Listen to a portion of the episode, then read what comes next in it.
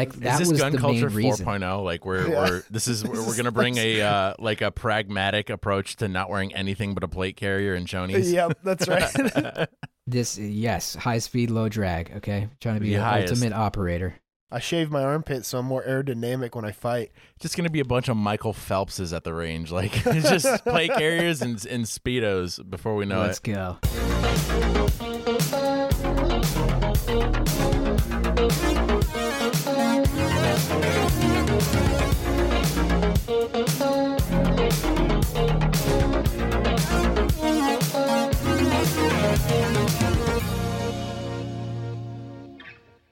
All right, everybody. We're uh, here this week with Print, Shoot, Repeat, the famous, uh, wonderful 3D printed gun maker uh, who slaps uh, charging handles uh, on the A Better Way 2A show with Jordan and Andrew. Thanks for listening. Thanks for coming on, PSR for short. Uh, Thanks we for were having s- me. Thanks for having me. I'm super stoked to to chat. We were super pumped to uh, to have you on, and I'm glad we could finally make this happen. We were supposed to record yesterday, but you had an impromptu uh, machine gun shoot, and Yeah, I was very I I enthusiastic about you taking that instead of recording with us because I feel like Yeah. that's something that that when you get the opportunity to do, you should take. yeah. I appreciate you guys being flexible about that, and um, yeah, thanks for for being cool with me going to shoot machine guns. I mean, I figured you'd probably be okay with it, but I was hoping you guys Yeah. had a, an open Sunday afternoon to be able to to record. And I yeah, I thank you very much because it was a very fun machine gun shoot. I'm glad, man. Yeah, hell yeah. Did you do that with like a? Uh, was that like like a like a range day type thing? It looked like it was something that was organized. Yeah, it's like a small event of uh, just people with machine guns that bring them to show off to people, and also they sometimes charge for per magazine. You know, it's a way for them to cover their expenses to get there and the ammo and whatnot. And um, just people come from from a few states over, and um, and some local, but everything from you know, I mean, no one had any. I kind of wanted to see like an MG42 or like something really like kind of more like a he- heavy heavy machine gun type thing but um but everyone had little mac mac 11s and um you know a- automatic ars and nothing Everybody but too me. crazy but everyone had a mac 11 including myself no i i got to shoot the mac 11 but uh Yeah. I the, I think you know I didn't do a whole lot of skipping around. I kind of just stuck with with some of the people I knew. Um, but yeah, I just having conversation, um, shooting suppressed guns. Not all machine guns, but a lot of NFA stuff, which is which is fun. That's sick.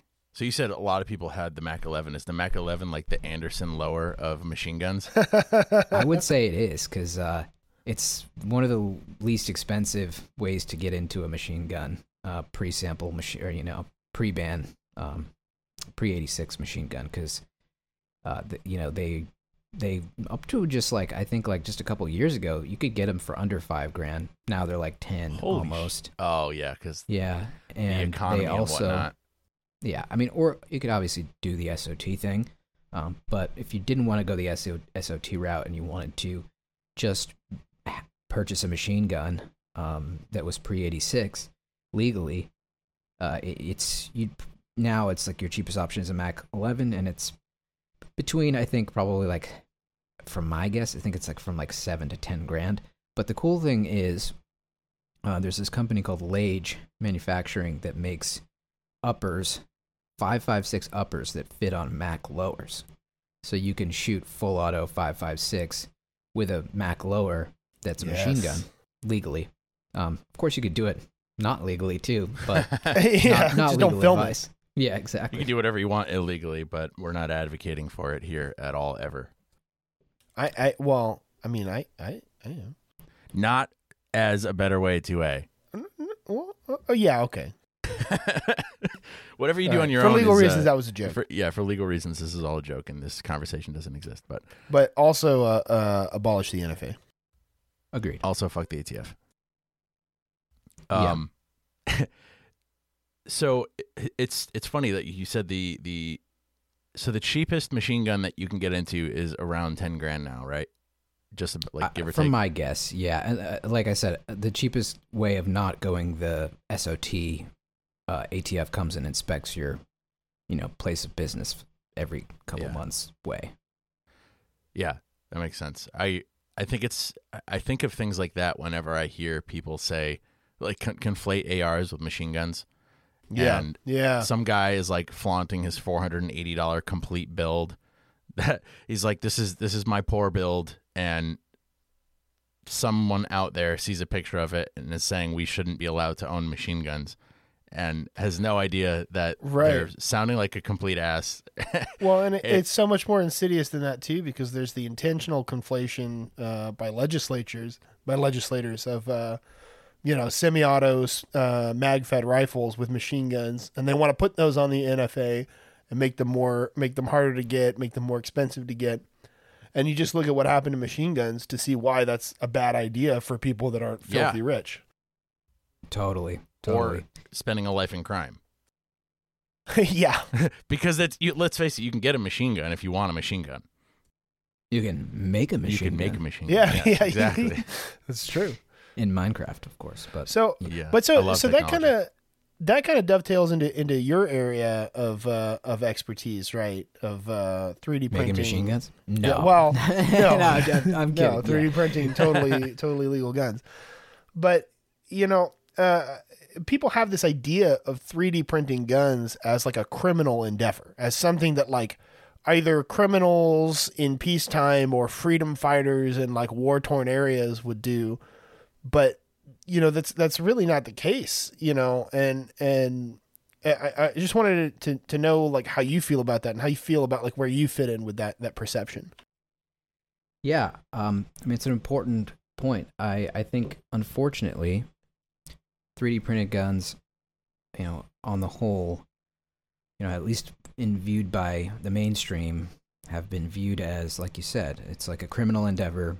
Why would you ever want to make one if you weren't doing something illegal or you didn't want uh, if you're doing something you know you didn't want it to be traced you know what's the reasoning behind that? And i think that's a perfectly understandable question from your normies out there that are just like even if it's just regular gun folks that you know buy guns that you know do their 4473s and are just like well if you wanted to make one you don't have to fill out a 4473 like you must be a criminal and i get why they might think that i guess um, but it's also you know it, it- people don't realize that it's been a tradition in this country for years Yeah. and years and the medium's just changed. yeah, the medium's just changed. And has it become easier? Absolutely. With a 3D printer, you can shit out a Glock frame in 13 hours, and it's just as good as the one that you bought, like a factory Glock frame, in terms of just being able to put it together.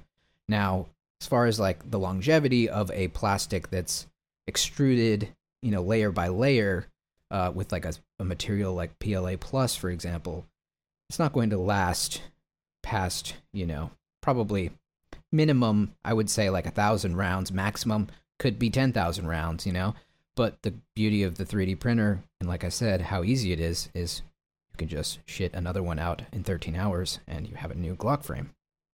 Um, I think Yeah. the the tradition of building guns um, has turned from being like this kind of a it's like oh it was that old guy that was like making AKs or like you know or like welding Mac flats or something and and it was to do with metal and and and it was like some you know really uh, obsessed old dude that was you just see at gun shows or something. Um, and then it turned into like the 80% thing where it became more accessible because you just did it with this jig. And yeah you still had to mill out the metal but it was already like almost done. And then now it's like okay well we're going from 0% to 100% in a matter of you know 10 to 15 24 hours. And um, i think it's it's the culture of building guns obviously has changed um, and it's become more accessible but it really is at the end of the day the same thing as those guys back in the 80s welding mac flats or whatever it was or building ak's um, sure, sure. So you would say it's rooted in the history and tradition. Absolutely. uh, I mean, even going back laws. to pre-revolutionary stuff um, and Revolutionary War stuff. You know, they were building their guns. They didn't have any serial numbers then, although the British probably wanted to have serial numbers on their guns. yeah. I wouldn't be surprised. I don't know that it would have helped them in the end. Probably not. No. no. Yeah, people people forget about this. You know, everybody gets bent out of shape about. You know, I'm getting kind of getting into the weeds here, but everybody gets bent out of shape about 3D printed guns not having serial numbers, and I think that there's an essential misunderstanding about serial numbers and what they're for and how they actually help law enforcement. Uh, and I, I think that people think if they can just get serial numbers on 3D printed guns, that everyone's going to be safer. But that They really would no doesn't longer have, be deadly. yeah, it really doesn't have anything to do with how deadly 3D printed guns are or stopping crimes. It really is just like, you know, if they pick it up at a crime scene, that, you know, a serial number might tell them, you know, who last had it. Yeah, and you know, there's so much. That's a great point, and there's so many straw purchases out there that happen, and there's so many crimes committed with perfectly legally uh, purchased guns that Yeah. are either straw purchased or transferred illegally Or um, stolen. or well, and stolen. that's the key word is that the like these guns are being straw purchased illegally. Straw purchases in a lot of these places are already illegal, and people think that banning the gun show loophole or banning straw purchases is going to make that stop when it's literally already happening, and the laws that are supposed to be preventing it don't work. Yeah, and I I get that we we live in a country where we have the you know compared to other places, other countries in the world, we have a lot of rights when it comes to firearm ownership in comparison, right? And that has led to a proliferation of firearms throughout this country, right?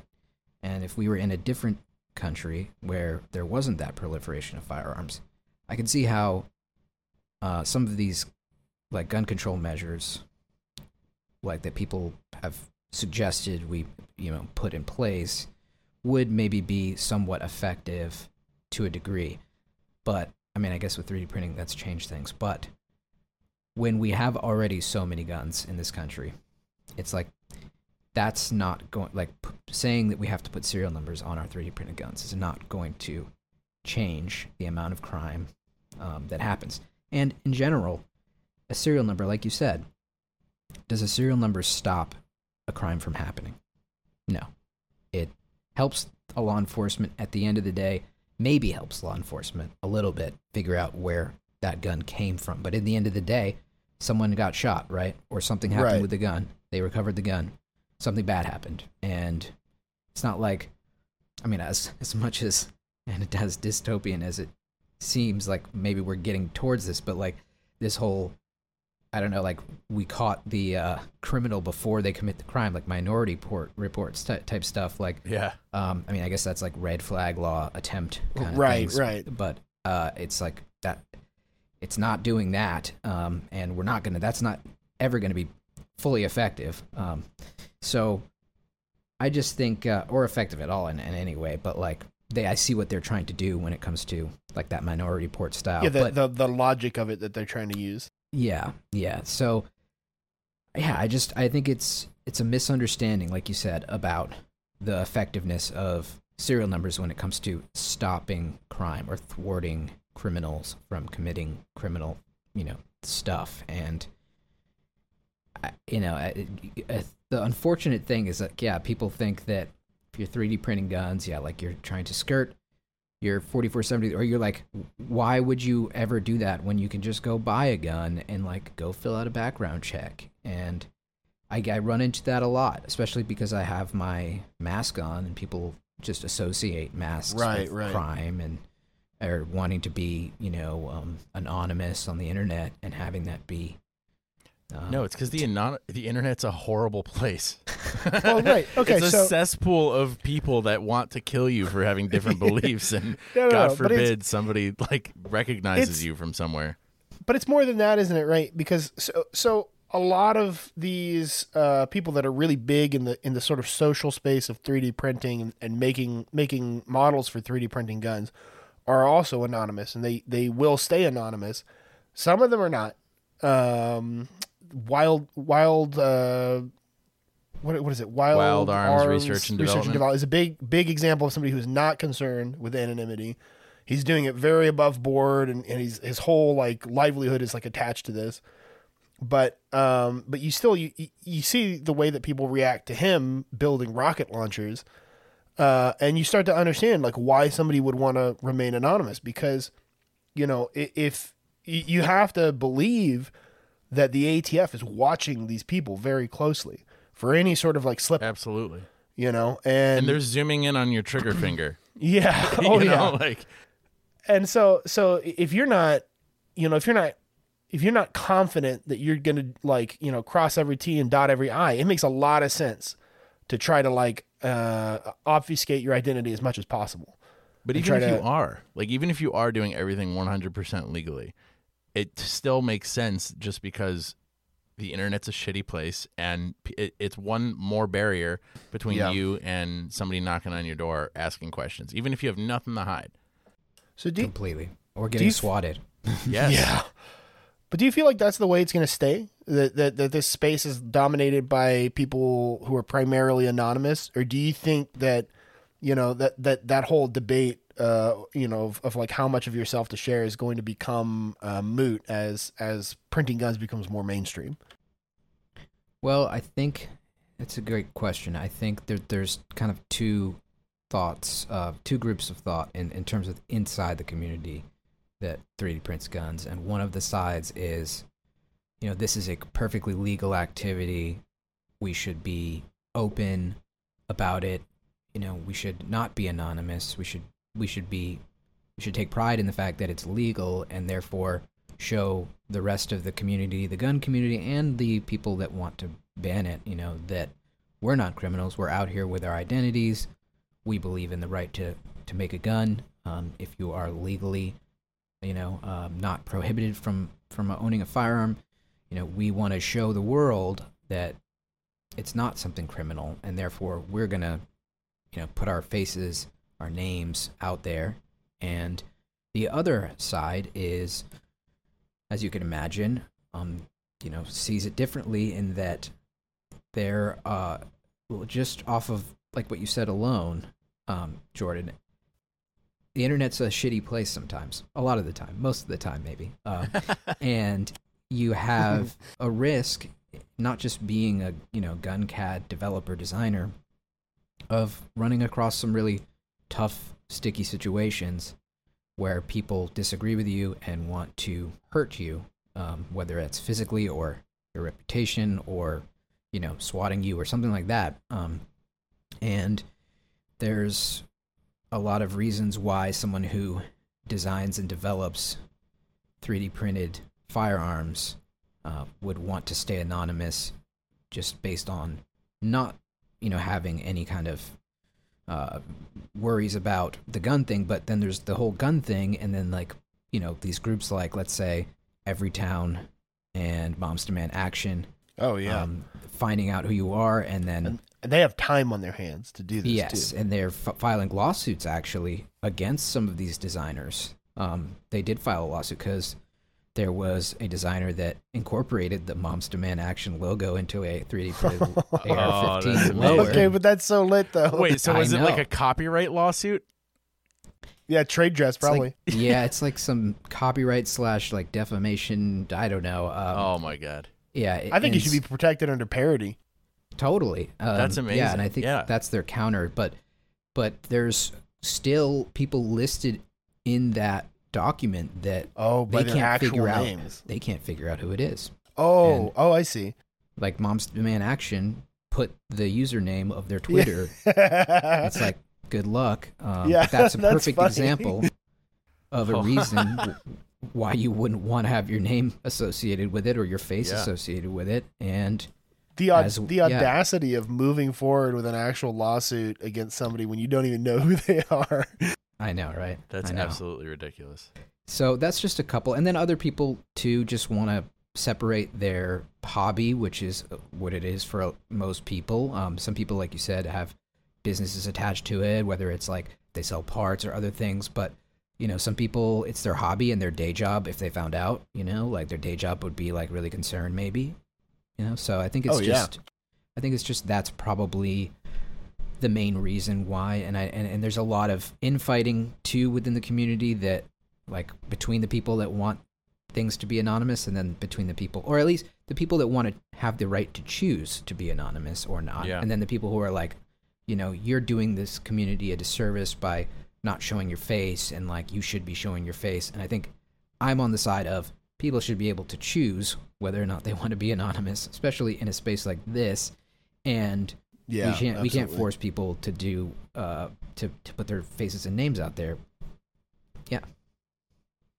Yeah, absolutely not. And I think it's it's silly to demand that of somebody when uh, I think you know somebody, not me because I I don't know the first thing about 3D printing other than you do it and it, and it works somehow. It's like a magic box to me. But I think when you have people in the 3D printing community chastising you for wanting to stay anonymous, uh, I, I feel like that's that's it's just silly. It's like you know you know what the risks are. You you you live this alongside me, uh, and and it's completely valid to want to stay anonymous. Just like I wouldn't, you know, I would never knock somebody. Uh, you know, there's there's plenty of people who aren't in the 3D printing community, but are in the gun community who are uh, who remain anonymous, and now it's become part of their persona. You know, like yourself included. Yeah, yeah. Um, but you know, like administrative results being one, like he always has a mask on, and that's just part of the persona now. And nobody's shaming him for not taking his mask off. Like it's just No, just for wearing brushstroke. yeah. Um, No, but I, but I do I do understand. Um, I don't agree with. I agree with you guys. Um, you should you should be able to choose, but I understand where people are coming from when they're like, you know, I want this to be normal. I you know people already know that I do this, and I want them to look at me and see a normal person, not a fucking freak. yeah, that makes sense. Uh, also, and it's easier to do that when theoretically, right? It's theoretically easier to do that when like everybody is like you know putting their their life their name and livelihood on the line but in in practice it may not work that way for everybody and there's an issue of critical mass right like there Yeah. may not be enough people in this community to really make an impact by going public and people really do have to be able to choose to protect their themselves and their identities and it's not even just the community because we don't care. You know, it's it's the people outside of the community that we're ultimately trying to convince that it's normal. And there's still some Yeah. like you know how how common now are plate carriers? How common now are nods? Things like that. You know, maybe not that common, not compared to plate carriers, but it's way more than ten years ago. And there are still people that out that are outside the community who, if you said that you had a plate carrier, their first question would be like, "Are you a cop?" Or and and then once you say no, they get this concerned look on their face. And oh you have armor to go with that. You have plates to go with that? Like what are you what are you going to do? And Yeah. it's something that's been so normalized within the gun community. And now i think 3d printing is kind of at the point where uh, maybe plate like gun culture 2.0 or wherever we are now um, you know was that maybe a couple years ago. And to the point where i don't think it's it's totally normal. You see 3d printing gun parts all over the internet now but to people like mom's demand and everytown it, it is it is black magic. And those they're, they're trying to to burn the witches at the stake because they think it's this crazy disproportionately dangerous activity thanks to media attention and you know police departments not having a monopoly on uh, violence. But Totally. And I think just to bring it back to what you're you're talking about, how no one really like gets on admin's case, administrative results case about wearing a mask. Um, it's interesting because I've found that there's like a, I'll I'll get a lot of comments on my YouTube channel, uh, particularly recently because I I got my channel like banned for two Yeah. weeks and, and suspended, and then I got a bunch of strikes and um and then I had like a bunch of comments, like a fair amount of comments that said, um, "Well, you should have seen it coming. Like y- y- you wear a mask and like."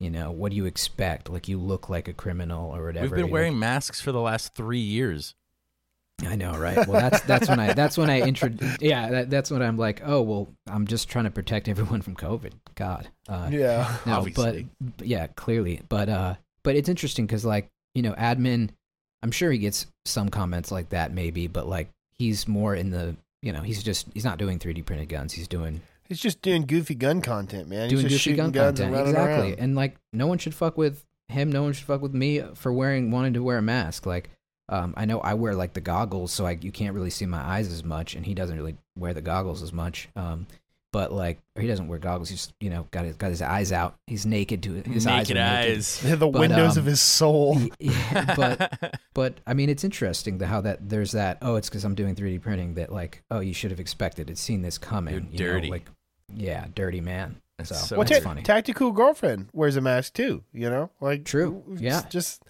like leave it's them not al- leave them all alone. Yeah, people. You know what it is, and I think it comes down to like people are afraid of what they don't understand, and it's the same thing. I forget. I, we referenced this in another episode, but there's a bell curve of of how something, how closely something resembles a human to how creepy it is.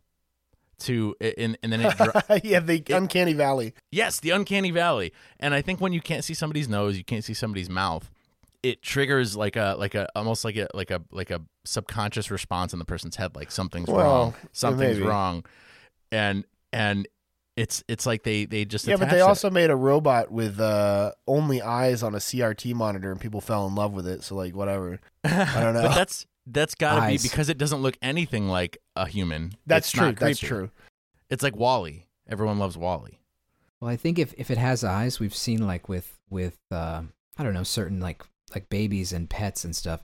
The eyes are like like you know puppies and, and babies. Like the eyes are like big and and uh, Yeah, the, yeah. eyes are really like the the human or the thing that's it's a living thing and I can connect Yeah. with it through its eyes. You know that's Yeah. kind of the thing. So I've been debating let, letting my eyes hang out a little bit more often. So maybe it's funny when that. you recorded that uh, one of your recent videos talking about YouTube, um, and you were indoors with like the the purple backlit and, and things like that. I could see your eyes through the goggles, and I was like, I don't And think you I've were like- ever seen PSR's eyes before. it's like I was like, I feel like, I'm see- staring. He's talking to me. it's like I'm in the room with him right now. I like you're for seeing something guy. you're not supposed to. You're like, Yeah. I feel like I need to block see his this eyes. out." He doesn't know, but I It's can dirty. see. yeah. Oh, yes. Speaking of YouTube, man, um, that's yeah, a that was drama, dude.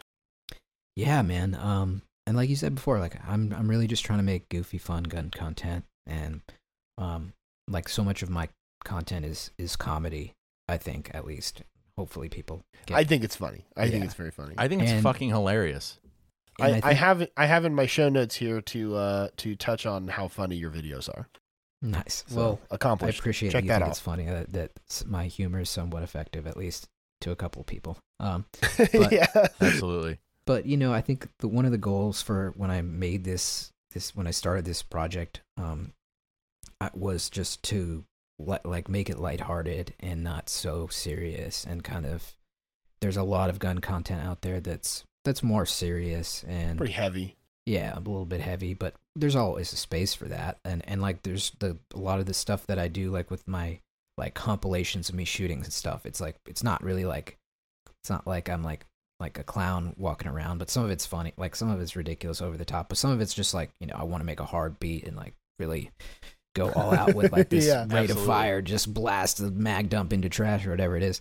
And um so but but but I wanted it to be lighthearted and that be like kind of the theme, but also be informative to the point where I could like bring people in that never even knew that you could 3D print a gun and then like get them interested in it or just get people from outside of the community, you know, inside it through 3D printing and in in in turn maybe, you know, that person might have been not even a gun person or maybe they still aren't a gun person but they enjoy my content and they're becoming more like aware and more like uh, you know uh, less uh, standoffish about guns and more understanding of guns you know Right, right. Uh, Do you, do you feel like when you uh, post a video of you in uh, plate carrier and chonies that you get an uptick in subscribes subscriptions?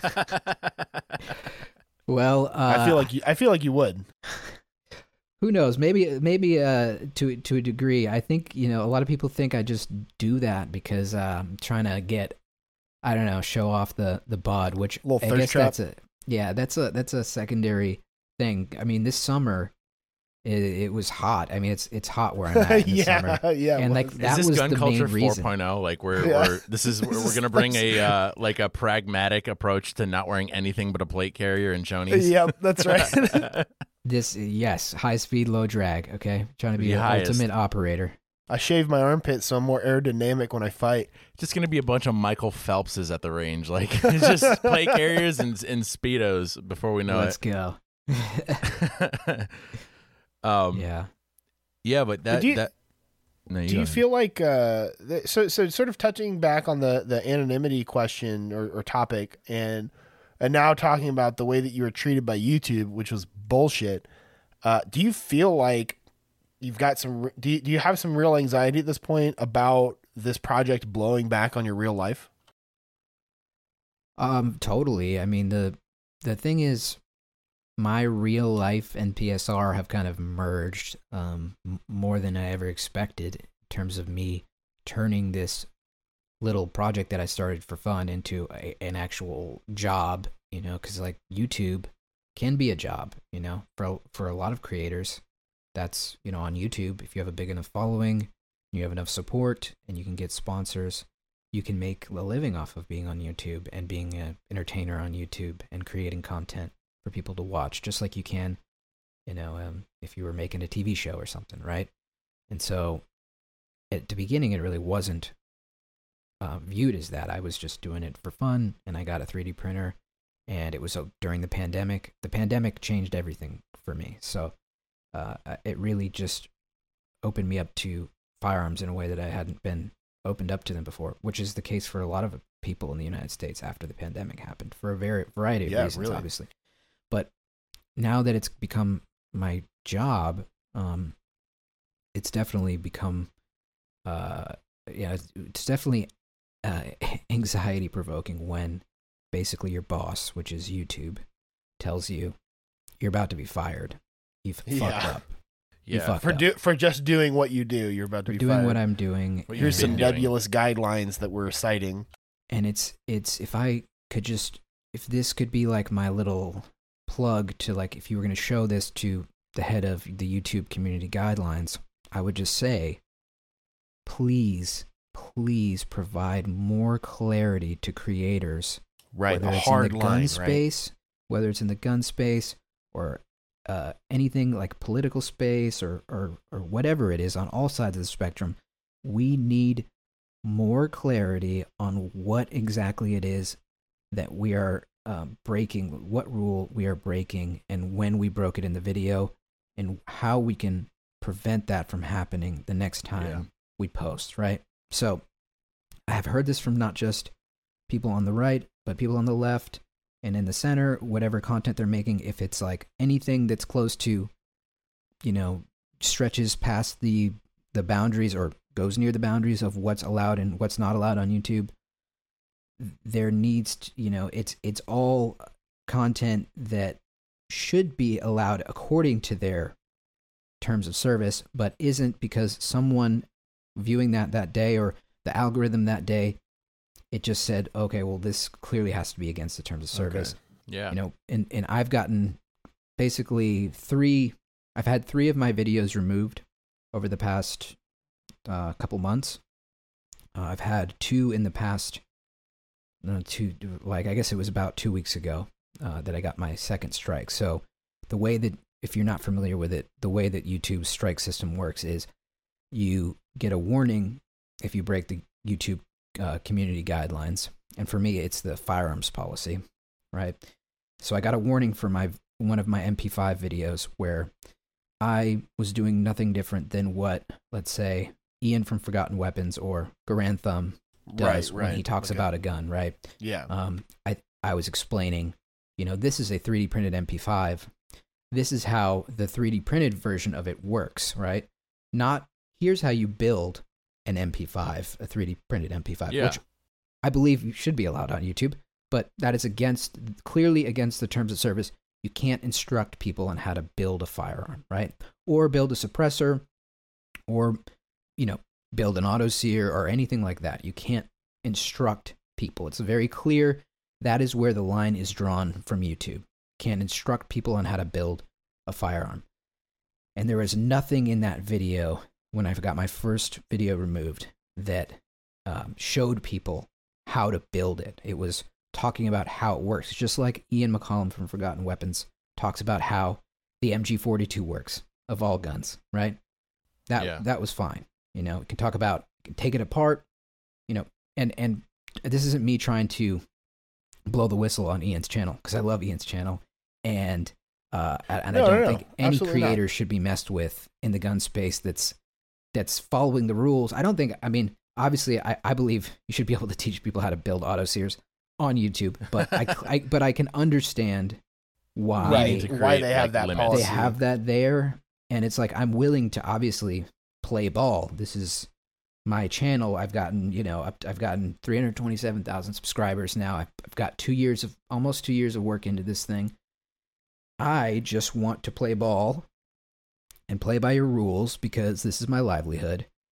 I need to know why you struck that video why you removed it because i've got a lot of other videos that are the same thing, but you decided Yeah. this one was against the rules. So, like, what exactly did I do to get it removed? And there's never any clarity on that. It's just you broke the firearms policy on instructing people how to build a gun. And it's like, How old was that video? so the first MP5 video, it was it was it had been out for two weeks and it gotten like it was like one of my best performing videos. It was like at I think almost three hundred thousand views in like Wow. two weeks, and that was it was up for about two weeks, right? And so that was my first strike technically, but because it was my first infringement, they gave me a warning. So the way YouTube system works is you get a warning first, and then if you uh, commit an infraction the next time, you get a strike. So that's one strike. The strikes they um, disappear after 90 days or three months, right? And then you get three of those strikes within that period of time of 90 days, and one of them hasn't expired. You know, you, your three strikes, you, you you have the right to appeal each of those strikes and have them reviewed by an individual, like a real person, right? But if you get those three strikes and all those appeals are denied, you are permanently banned from YouTube. Jeez. So, as a creator, not as a channel. So wow. So you like are- you can't even come back as something else. No, and, and that will be that I might might need to double check on that, but I'm fairly positive that is the policy. And if you come back as another channel, that's considered ban evasion. So you're permanently banned from YouTube, which is like I assume for life, more or less, um, or until they update their their policy or, or they forget about you or, or whatever it is. Now that doesn't mean that you couldn't necessarily start a new account with a new email and a new identity on YouTube. Um, but if they ended up finding out via IP or whatever it is, um, then they could just say you're out again. And even though your channel hasn't com- committed any strikes or anything, we found out you're you're PSR. We banned you. Right, right. Get the fuck out of here, kind of thing. And th- So- that's even if you if you try to like clean it up and do different content. Totally. Like that could be me starting a, a channel where I, I paint Yeah. landscape draw, uh, paintings or God. something, right? Yeah. And they're like, "Well, this is uh, this is So PSR." the, the person Yeah. is banned, not the Yeah. not the content. Not the content creator, like or the channel per se. So right now, I'm on two strikes. So I have one more strike, and that is what happens to me. And the the big deal for me is I I mean both of the strikes that I got that got me to this point were bullshit and I didn't break the YouTube terms of service. Um and the the other th- part of it that's really challenging is I have I have other I have like another YouTube channel that has a fairly big following that I'm not as active on anymore since I started this channel, right? This PSR channel. And I the, the two emails aren't linked, but if they were to find out that it was me, they could completely remove that channel too. And that channel is not something just that I have done by myself. It's like a collaboration between other artists and there's other entities that have a lot of things at stake if that gets removed. There's millions of views on that right, channel, right. right? Oh, okay. Wow. So I I'm really really close to getting that yeeted from the internet and that would not only be like a you know, it would obviously be huge threat. It's a huge threat to my livelihood right now. It would be devastating to my livelihood to get PSR removed, but it would be equally devastated to my livelihood to get my other channel removed as well.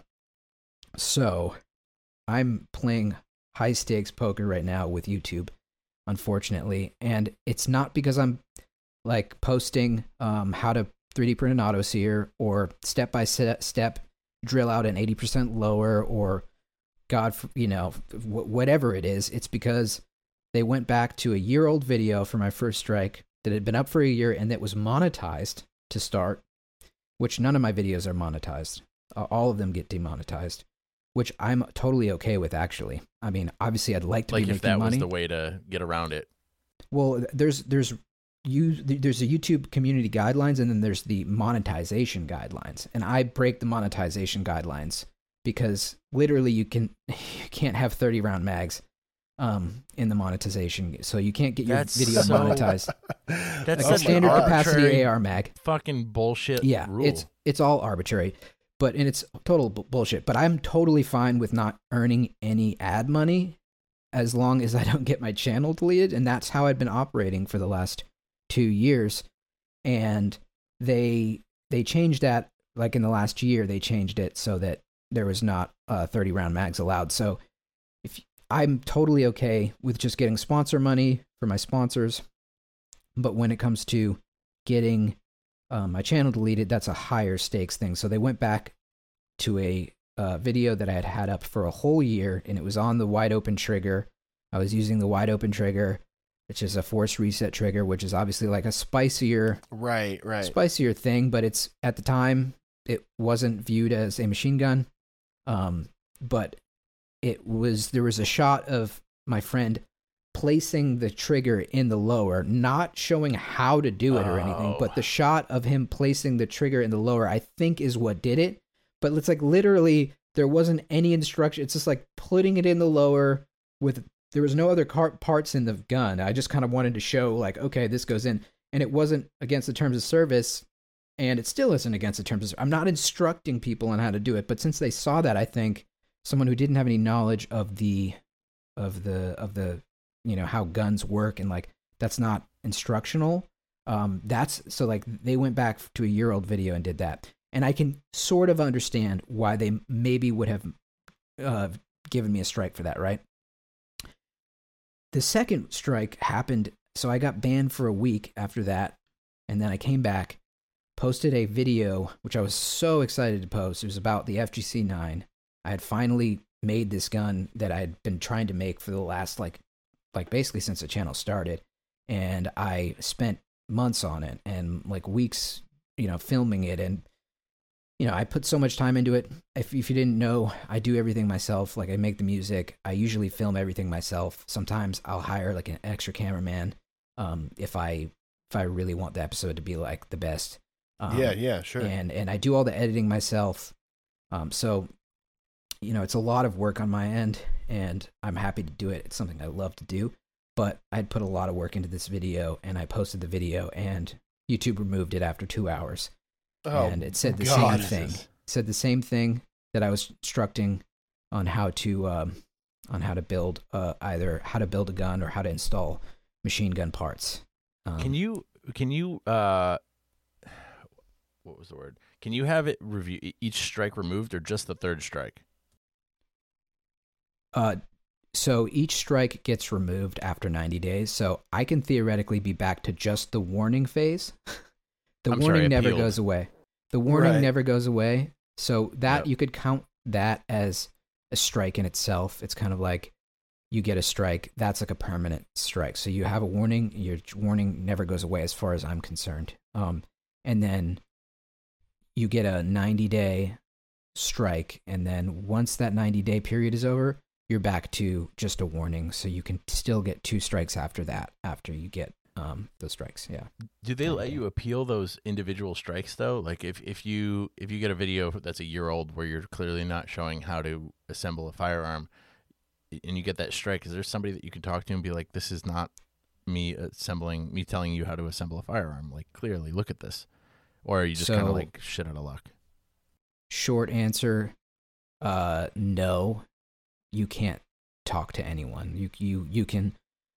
Long answer is you can appeal each of those strikes, which I did, and in the appeal you have eight hundred word eight hundred letters. 800 Jeez. letters that you can put in and you and in that 800 letter word or 800 letter um you know appeal you you make your appeal right and it's just you, you so you can't actually literally talk to anyone at like YouTube customer service it doesn't exist um but there is a person that manually reviews your allegedly I don't know what the Yeah. the process is, but allegedly, supposedly, there is a actual real person looking at your case and your appeal, and they decide whether or not it broke the terms of service.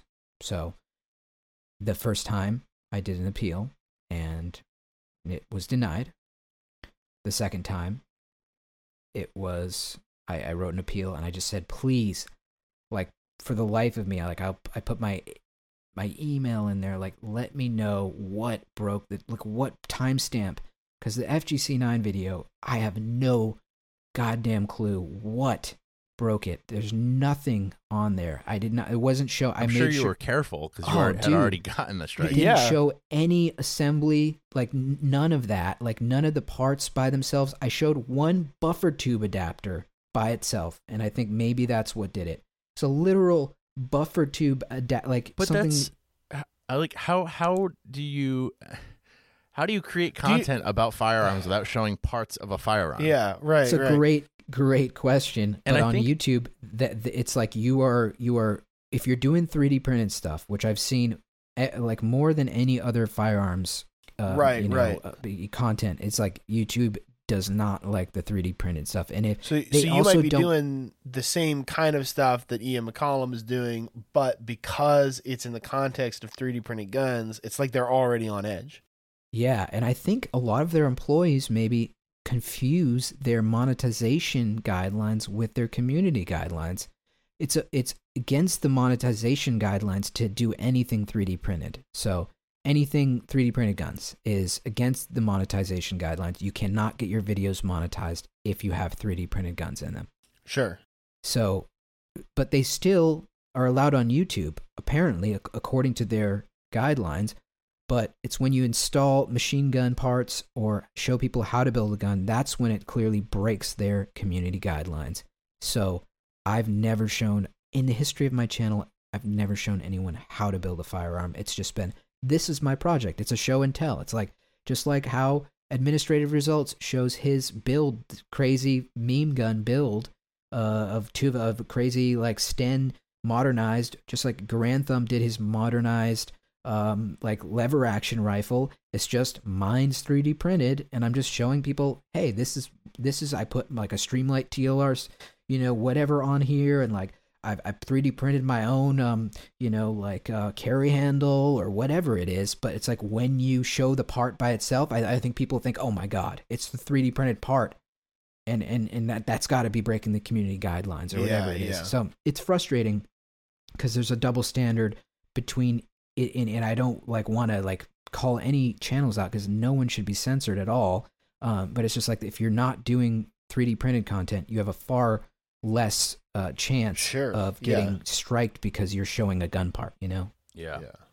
And I think a lot of what these companies do is keep their stuff kind of uh, ambiguous because oh, I think when you say that y- you know it, it's an algorithm that pulls this stuff, and then we'll only review it if they get your appeal, and, and it and it, it creates like a.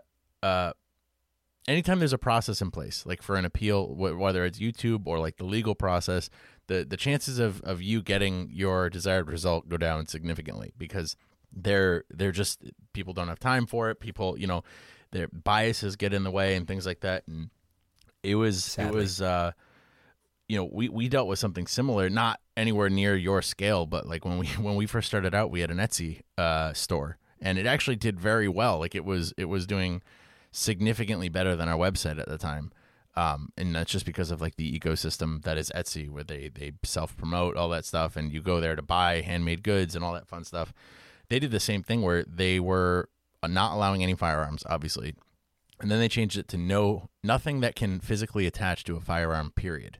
So that Oh, was God. zero accessories, no slings, no no uh, Grit like panels. grit panels, like nothing. And people were, you know, hand making. I follow one of the guys on YouTube or on uh, Instagram. I don't know if he if, if he was the guy, but like hand making wooden, um, like like accessories for your AR and things like that, and Sure. selling them on there.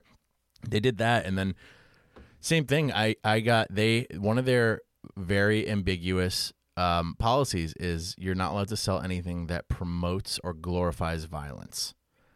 And it sounds like something where you're like, yeah, totally. I, I get behind Yeah. that 100%. Yeah, I'm, I'm not absolutely. I'm not gonna- promoting or glorifying violence.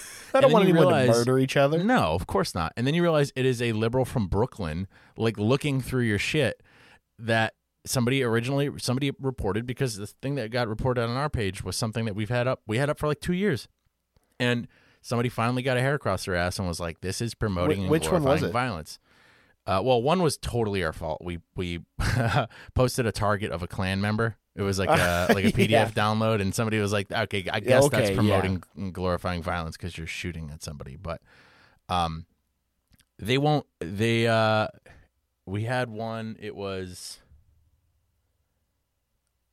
there was one of them again was one of the things that like we we it was we have a Molotov cocktail sticker, and it Oh, says yeah. "Let there be light," and it was that was one of them.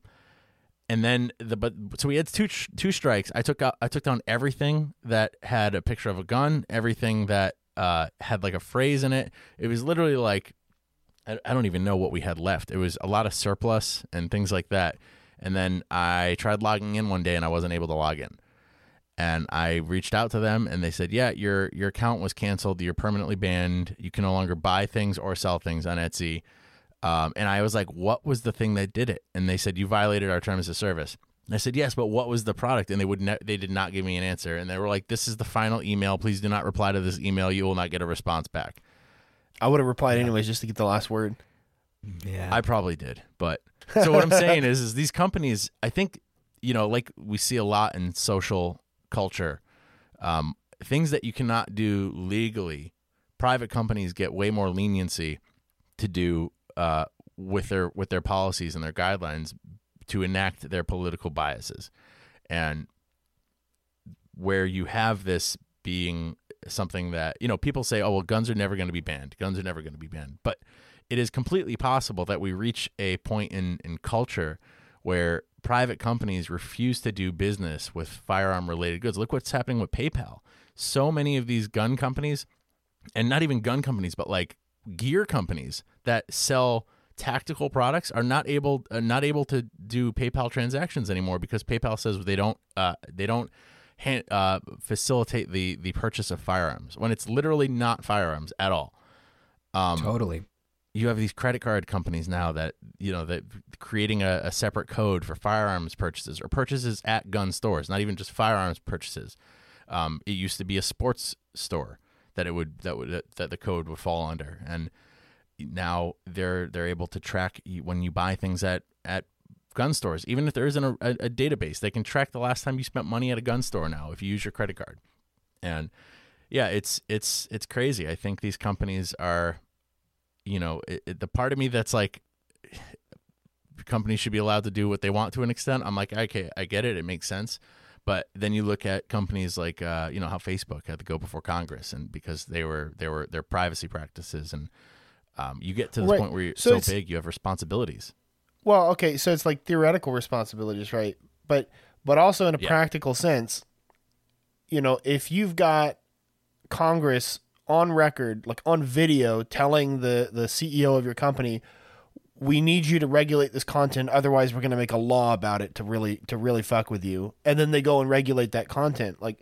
Is that a private company making private decisions for their own interest, or Yeah. is that the government making duress? private companies do things? Yeah, It's a great point, and it's a sticky situation in, in both aspects, whichever way you take it. If you're like, well, we should have the government rele- regulate these, that's a sticky situation. And then if we have, and then you have the other sticky situation of these huge corporations that control our social spaces where we communicate, have the right to silence us based on their political biases. Biases is like that's also a sticky situation yeah. where's the And it's- line? where's the line and it, it- and it's only unfortunately going to get more and more ingrained in our culture as the internet continues to grow and people continue to communicate on the Yeah. internet. How do you find a nice happy medium between complete government and control and company towns? right. yeah, or yeah, I mean, when did the companies become also bigger than the power of have the greater power than the government? You know, Well, some companies are like in the countries that they are in. Some companies are bigger than the government. You look at a lot of these companies that are based out of like South America, and and they're they're billion dollar tech companies and billion dollar. Um, I mean, look at like the tobacco industry or or the coffee industry in a lot of these places, or like cocoa. You know, I mean, uh, Yeah, you, know- get a, you get a you get a sense of dread thinking about Facebook having the kind of power over America that like a tobacco company has over like a fucking junta, you know. yeah, yeah. But but you, you guys kind of you guys kind of asked the question like where is the line, right? So do you ever feel like the ambiguity is intentional? And I don't want to get you in trouble, you know, if if like somebody from YouTube is like following you around on the internet. But do you ever feel like maybe the the lack of clarity is not just general ignorance about guns and 3D printing and like a difference in opinion between like who's moderating, but but actually sort of like a coordinated approach to creating confusion and, and discouraging this kind of content on their platform. That's an interesting. That's a good question. I think it's a combination of both. I think it's like convenient for them to have it be open ended.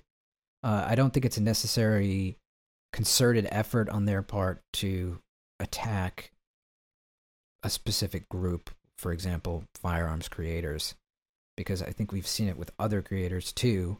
Um, and I'm someone who believes the content should just be able to exist on YouTube um, but you know, I mean, there's certainly lots of content that doesn't get messed with, like, and that I don't think should get messed with. But it's like, wow, okay, we're allowing this like basically naked woman doing yoga and showing her like all of her stuff, which I have no problem with, to be honest, at all. Um, but like, that's totally okay and okay to be monetized. It's very sexualized content. Um, and then like just me talking about how I built this gun, not how to build the gun. This is my gun that I built. This is some information about it. This is me being goofy doing the HK slap. This is me dressing up like Bob Yeah. Ross. Um, and those things are in, de- in, in you know in, in jeopardy because of someone at YouTube. I think the ambigu- ambiguity is convenient for them. I don't think it's necessarily a, a target. I don't think we're necessarily like particularly singled out because I think there's other groups too within the space and political commentators and all these other people that get fucked with. Um, and I mean, for example, that kid, that dude Steve will do it. I don't know if you heard about it, but he got completely booted from YouTube for. Wh- what is this? It's just a YouTube creator. Uh, his name is Steve will do it. Um, I mean, political affiliations aside, he was basically banned for promoting a gambling site as a sponsor. Um, and and they they gave him that they said that the saying the dot com in the in this description of his video got him banned. That's Um, it. You're not allowed to do that. uh, you're not allowed to do that uh, and get monetized. But as far as I'm cons- as far as I know, if you say .dot .com, I don't think that it like is like against their community guidelines. I think that you can't allegedly you can't link to gun parts and gun stores, which I've never done. Okay. Um, but I think they maybe view saying.com as that. Um, so I don't know. But what what I had to do was I had to go back through all of my content and delete like eighty percent of it permanently off of the platform, off of YouTube, because I That's so sad. yeah, it's it's a shame and it's a bummer. But I had to go back and delete like God, um, yeah, like eighty percent of my videos because that eighty percent of videos was no different. Those were no different than the one that got recently given a strike.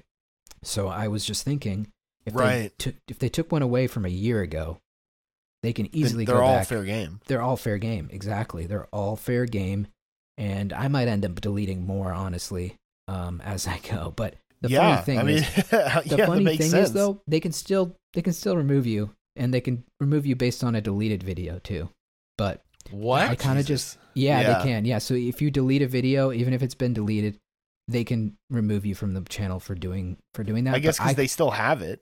they still have it. We don't. I don't have it. It's it's gone, but they still have it. So they can. That's it's wild. in their policy that they can do that. And also, if I was to say, "Hey guys, like YouTube's been um like really uh, uh, like cracking down on me," uh, I'm gonna move my content that's like, you know, the 3D printed gun content that's not breaking the YouTube terms of service, but apparently they think that it is. I'm gonna move that to like Odysee and Rumble.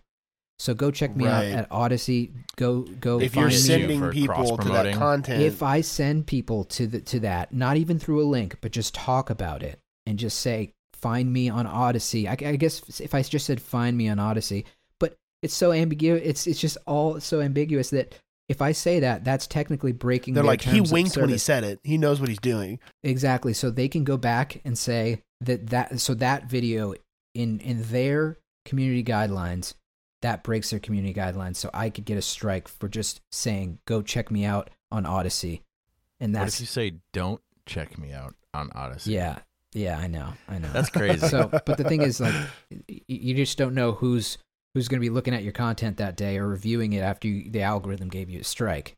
You know, if it's the guy from Brooklyn or if it's the guy from Texas. You know. yeah. Yeah. So it, so- it sounds to me like you're not trying to be disruptive. You're trying to like make content within the parameters that they're they're allowing. You know, I've never gotten that vibe from like it, you know. It's not even. There are some people that I see on on Instagram, not so much YouTube, yeah that are like that, are like trying to be a problem, and that's cool. I intentionally love that. edgy and stuff, which is still cool. But like, um, you know, like one of the people that come to mind before uh, he got deleted for I don't know, he had some some weird drama or something was like War Bear. I don't know if you followed him. oh man, like, Like, That's that guy had exactly who I knew you were. takes, knew you were going to mention him. Yeah, he, his his stuff was like I would share his one of his videos and I'd get a barrage of of comments from people that follow the page saying like why are you sharing his stuff? He's an asshole, yada yada yada. Like, dude definitely had some views that I didn't agree Yeah, with, but like was- he would also share something that was like the video he made where he was like shooting the ATF agent or something like that, or I I forget what it was, but it was something where he he murked an ATF agent, and I was like, "Holy shit!" Like, like I can't believe this video is on here, and it's still. I can't show a pic. I can't show a picture of a gun in a background, or I lose my my advertising status. But it was, uh, yeah, he, Yeah, he, he they yeah. came for him eventually. yeah. Yeah, well, I. But I I've never gotten that vibe from you at all. Like, if anything, I think your shit's wholesome. Like, it's it's I just know. it's I- just I- comedy I've thought and that like too. good. I've. I know. I've. I've been trying. I mean, I've tried to make it as wholesome as possible. Like Do you Family friendly. I swear, I swear, but but I but I I try not to like say offensive things. You know, like I. Yeah. I, I and, to some people, just talking it. about 3D printed guns might be offensive Yeah, to of course. Clearly, YouTube. But but the funny thing is, like, I was just at that machine gun shoot yesterday, and this kid and his dad, and his dad had seen me at another event that I was at, so he knew my face because I didn't have the mask on at the time, and he and I can I'm talking with someone, but I can see over his over their shoulder this guy, this dad saying to his son, like, "Hey, you see that guy over there? Like, that's print shoot repeat." And the kid's face just lit up, and he and he got so excited, and, Aw, and he was that's like so probably cute. like awesome. tw- he's probably like I don't know 11 12 years old and uh you know he's a obviously from a pro gun family his dad's at a machine gun shoot and he's like out here shooting machine guns and shit but but like he came up to me and he was just like hey man like I'm a big fan like can I get a photo of you like with my with the MP5 doing the slap and I was like yeah of course so it's like my goal is to be like I want this to be an accessible place, like an accessible channel. There's obviously a role for people like Warbear and his antics, and I and I was very heavily ent- entertained as well by his. Oh my channel. god, yeah. And like, yes, there was moments when I was like, haha, that's hilarious, like that's wild. And then there's moments where and and I like that's funny. And then Yeah, there's moments where I sometimes was the- like, the why am line I is following? crossed, yeah. I can't follow him. Yeah, I I, can't, be follow seen him with you. Like, dude, dude. And it's just like there's, but then it, there was so many of those both sides that I was just like, you know what? Um, he's dis- he's a disruptor, and I don't agree with everything he s- says or does, but like. I, I, I like that he's making me like have a, a he's like provoking quite a, an emotional response. And Yeah, I like pro- and I like provo- that as, yeah, as just art in general should do that. You know, Yeah. but but like as far as my content goes like i'm really just trying to be you know and, and as far as the gun channels go like i guess on the broad spectrum of the internet like it's like and, and, and youtube in general like it's my content's like kind of spicy because it's just about 3D printed guns. But like, But but it's only spicy in that context, right? Spicy because for what you're white doing is not educational. it's it's entertaining and it's fun. You Yeah. know, it really shouldn't be. It's really uncontroversial in my in my opinion. But that is a controversial take still to Or, some yeah. people. yeah, I guess Yeah. so. exactly, yeah, yeah. And and I Guns think are for gun people, and yeah. I mean, I think for gun people, it's not. Con- I mean, for some gun people, they're like, "Well, aren't you afraid of getting raided?" And I'm just like, "Dude, I'm not doing anything illegal." I mean, I guess we're all as gun owners at this point afraid of getting Yeah, raided in some I am. yeah, we're But, all like, on a list. yeah, yeah, yeah. But but but you know, like looking at from the outside in, you know, I would hope that someone just like watch the HK slap and be like entertained. And, and if even if they hate guns, and I have get comments like that too on my channel, like I don't even like guns, like I'm pretty anti-gun, but I enjoy your content, and like Yeah. that's honestly my goal is to like appeal to those people. well, it has very high production values. Well, I appreciate that. Thank you. I mean, I Yeah. I, I try to make it, you know, yeah, I try to make it engaging and visually interesting and, and exciting for, for people to watch, and and yeah, Hey there, everybody. We hope you're enjoying the episode. If you do like what we're about and want to support us, our Patreon is a fantastic way to do so. It allows us to improve the podcast in many ways and helps fund our alcoholic coffee beverage stash to assist on those late night recording sessions. Now, you may be thinking, this podcast has me absolutely smitten and I would love nothing more than to throw money at you. But what's in it for me? Well, I'm glad you asked. When you become a patron, you automatically get access to an exclusive collection of clips from the podcast not heard anywhere else. On top of that, we have a wide range of tiers available that will get you merch, discount codes, and even free gear delivered to you monthly. For any patrons currently listening to this, we are super thankful for your support and for keeping the dream alive that one day I will be able to meet Andrew and make sweet, sweet podcast magic with him in person. You can find our Patreon at patreon.com slash a better way to a in the episode notes for the podcast or on the link in our Instagram bio. All right, now that's all for that. Back to the show. We were we were talking about uh Andrew made this funny promo for the podcast that I we have a like a signal chat and we voice message back and forth to each other and uh I don't remember what the whole thing was, but I was drunk at a bar and I was just message uh, like I just sent him this wholesome Yeah, chat, while like, he was peeing. I was in the urinal. I was like, I'm resting my phone in the urinal right now. Like it was gross and fucking like you could hear me pissing in the background. Yeah. And Oh, um, so I s- yeah. So I was like, I just want to say, man, I'm really happy we're doing this, and like, yeah, I wouldn't want to do it with anybody else. And it was like just, it was wholesome from like a drunken Jordan standpoint. And I and you, he posted like, or he put like music behind it, and I don't know, was that a re- response to something you said, and you put that before it, or I don't know. yeah, it yeah. there was but- there was a back and forth. Like you sent a message, or I sent a message, you sent a message, and then I got a message. I sent a message back, and then I, and I just put all those together to music. Um, Yeah, and and then it as was a sort of a proof of concept, I I set it to a looping video of my cat licking my hair while I was asleep on the couch. We're talking about Um, high production values and like this, signal recording to, do a video with him him getting his head licked by a cat, and I I I was thinking about that because I was laughing. We're like, oh, we still haven't released that, and I keep thinking like, from a professional Do we standpoint, want to do that? Like, keep- is that keep- even a good idea? I'm like, what fucking direction? Like, I, I try to, I, th- I go through these phases where I'm like, my posts should be more, uh, like consistent, you know, on Instagram. Like, they should all have the same kind of look to them, and the same kind of feel. And then I'll, and they just don't. Like, something will come up. I'll post a meme, and like, uh, uh, like I'll make a meme, or and like an article will come up, and I'll, I'll, I'll write my own blurb on the article, and there's not really like a theme to it, and then, then, and so it's clearly not at that level of professionalism that your stuff is. So then I'll think like, yeah, we could totally release a video of me drunk pissing, like, uh, like audio, and and be totally fine. Nobody would be surprised. And I'm and part of me is like, how many steps back would that take? don't do this. Don't At do the this. Don't do this, Jordan. Yeah, yeah. I mean, it's na- navigating the the social media space can be a can be a like as far as just what to post and, and when to post it or, or or what to talk about can be can definitely be a challenging thing. I have never gotten into TikTok, but the primary reason is They don't Well, do any gun stuff. yeah, Actually, you can't do any gun stuff. So I, I've and me being 3D printed gun. It's funny because like my some of my videos have been reposted there and gotten like millions of views, which is hilarious. Yeah, but Uh, you're not allowed awesome. to to get any benefit from that. No, I'm not allowed to get any benefit from them. Just some random account uh, that's reposting a bunch of stuff. Yeah. We but at least vid- it gets sorry. it gets viewed. So in the end, So, so somebody might be like, "Who's this guy slapping guns?" Exactly. and then find you. Yeah, I can definitely see that video getting reposted a bunch of times. seen what? The HK slap video. Oh yeah, thank you. Thank That you. was I, I Oh, the song. Oh, My favorite one to date is th- "This Is Not a Machine Gun," like with when you've got the the little dangler on there and the honey mustard, uh, just like holder on there, and uh, yeah, have the song about it not being a machine gun is fantastic. Thanks. Yeah, I had to I had to delete that one off YouTube too. I'm not surprised. oh man. Yeah. You're clear- that one you sho- should it showed rename the it uppers. YouTube. This is not a machine gun.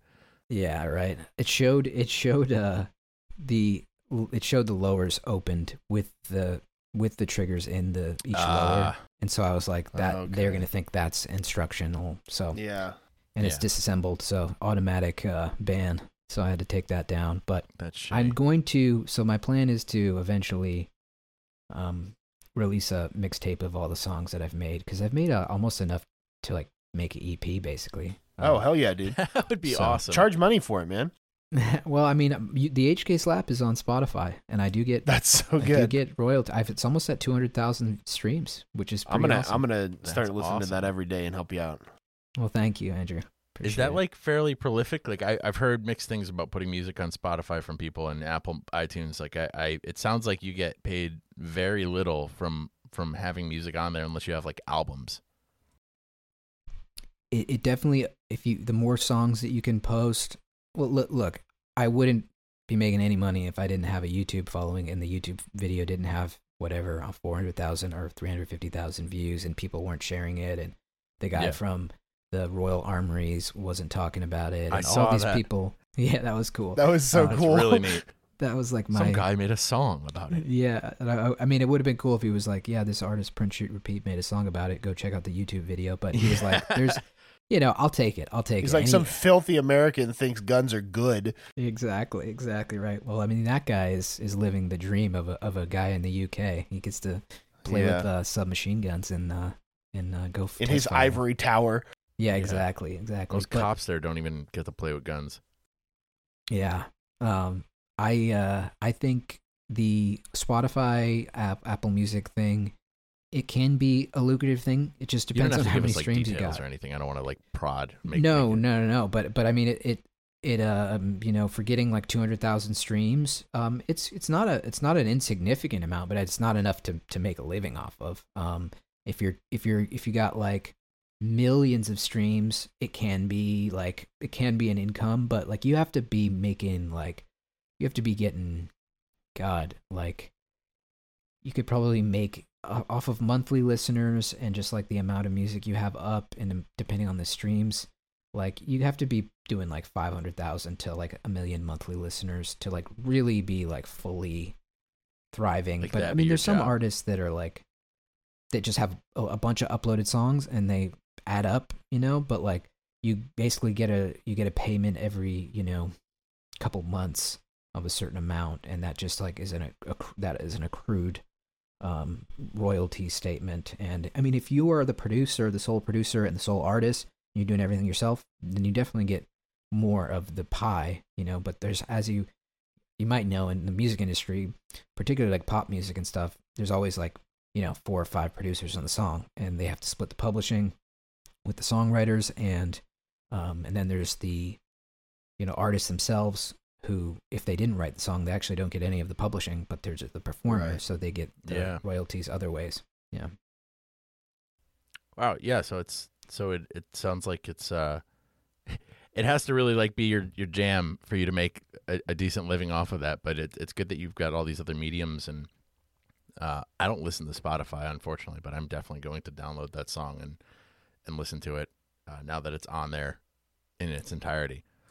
You have the right to pirate it i, I give you the right you can youtube to mp3 that that sucker yeah. I, I call it um and, and I'm dead serious when I say this. Uh I, I don't believe in piracy, I believe in uh copyright reform activism.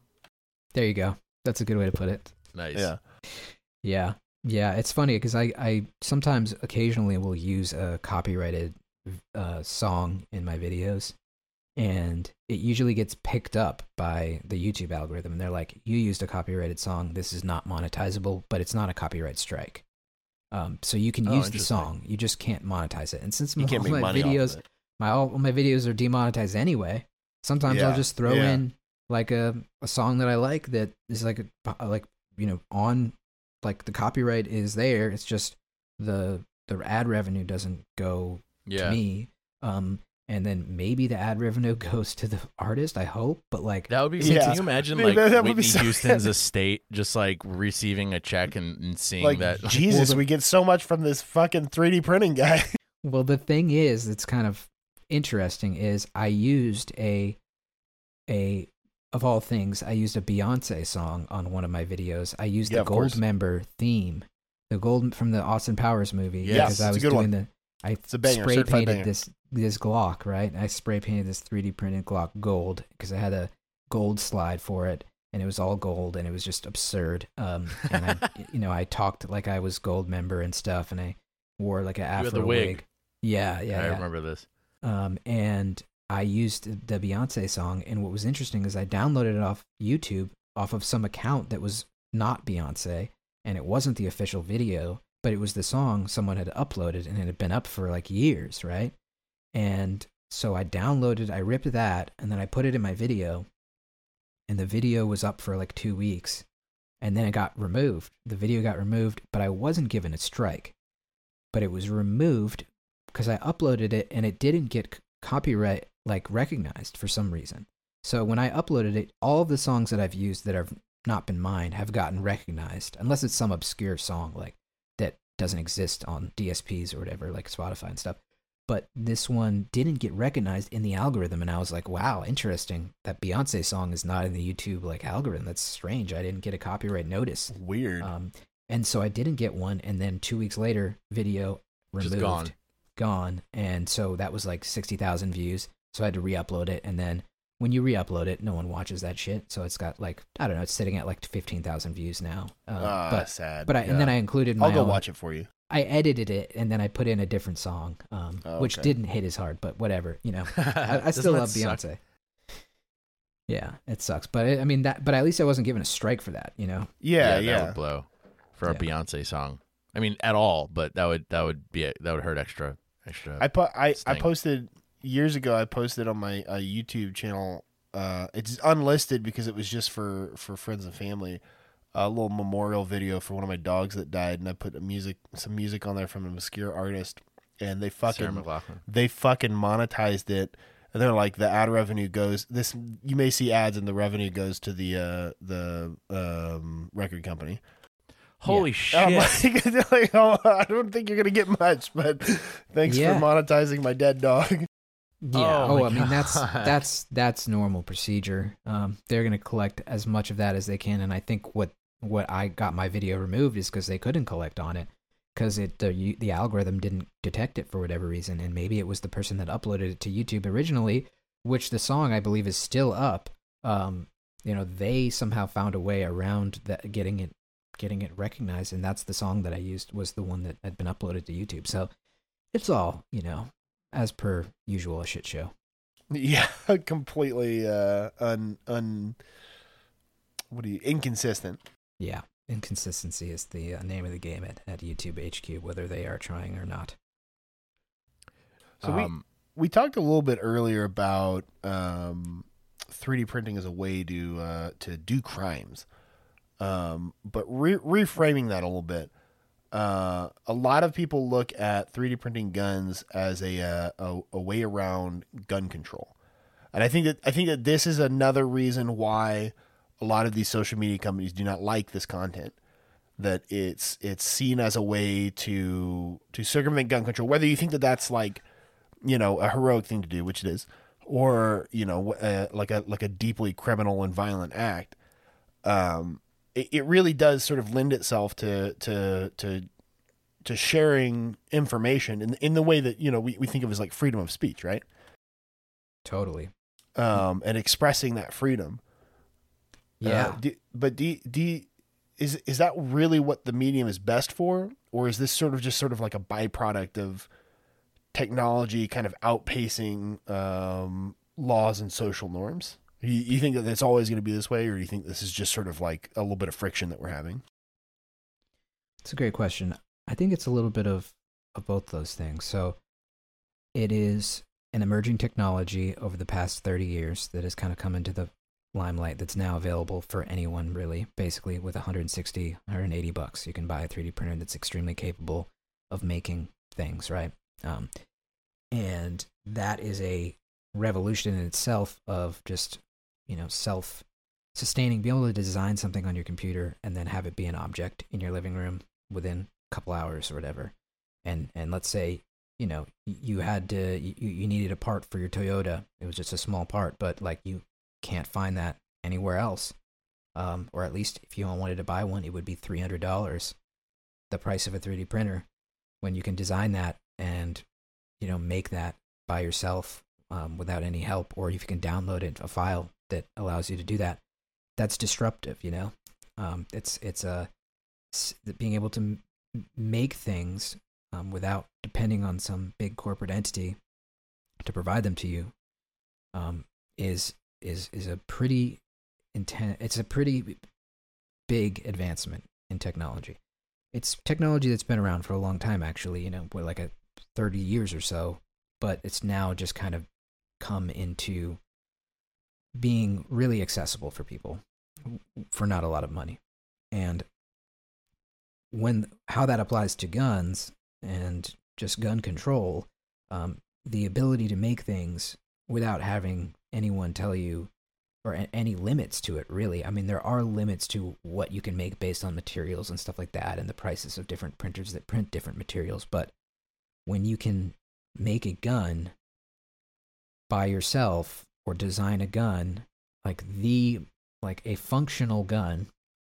So that's like the biggest like proof of this technology being very viable and very uh just it's it's here and there's nothing that you can do to stop that manufacturing of things right? I mean it's a machine.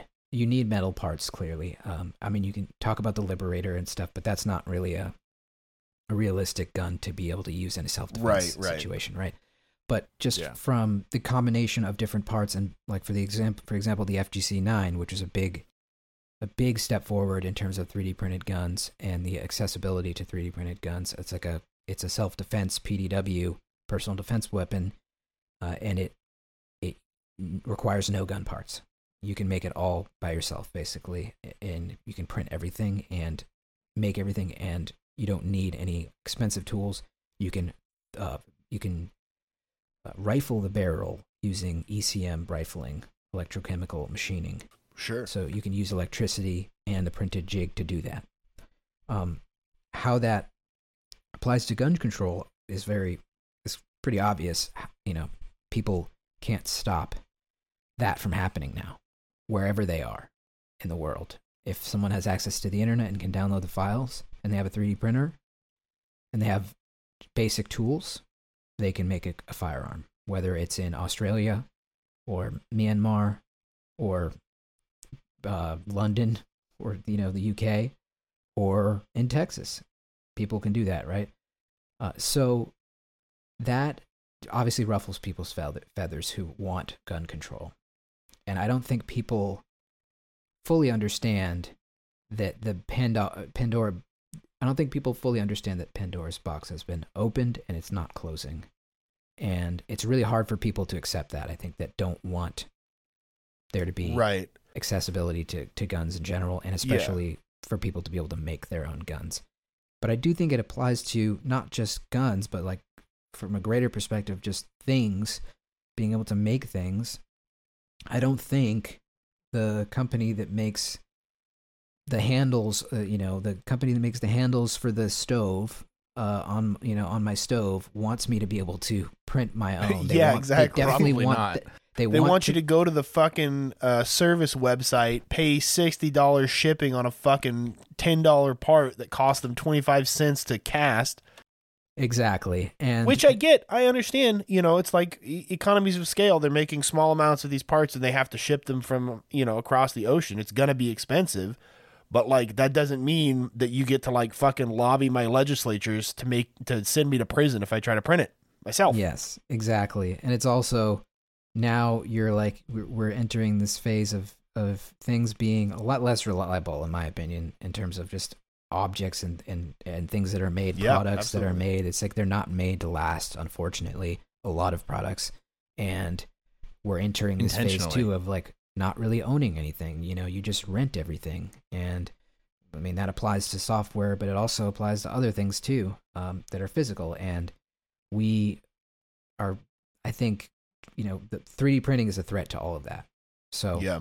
i think Especially like yeah. objects get less durable, printing printed objects get more durable at some point they're going to meet.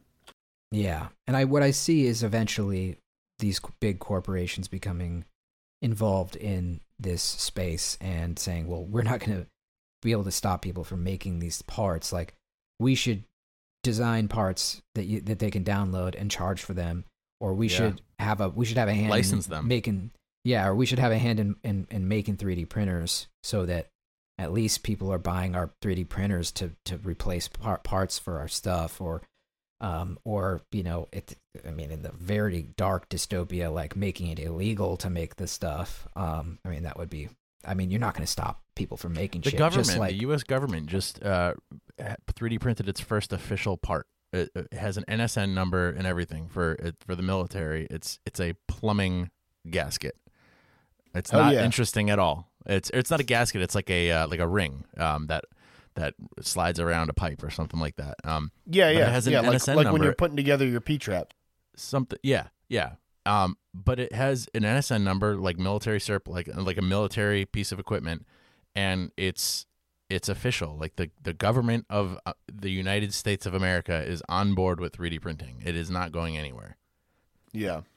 Definitely true. And as our technologies advance, like there's printers are, you know, just like how the first DVD player was like $60,000 or some crazy amount, you know, whatever, like the very first one. Maybe not was 60,000, but it was like way it was a lot it was a lot of money, right?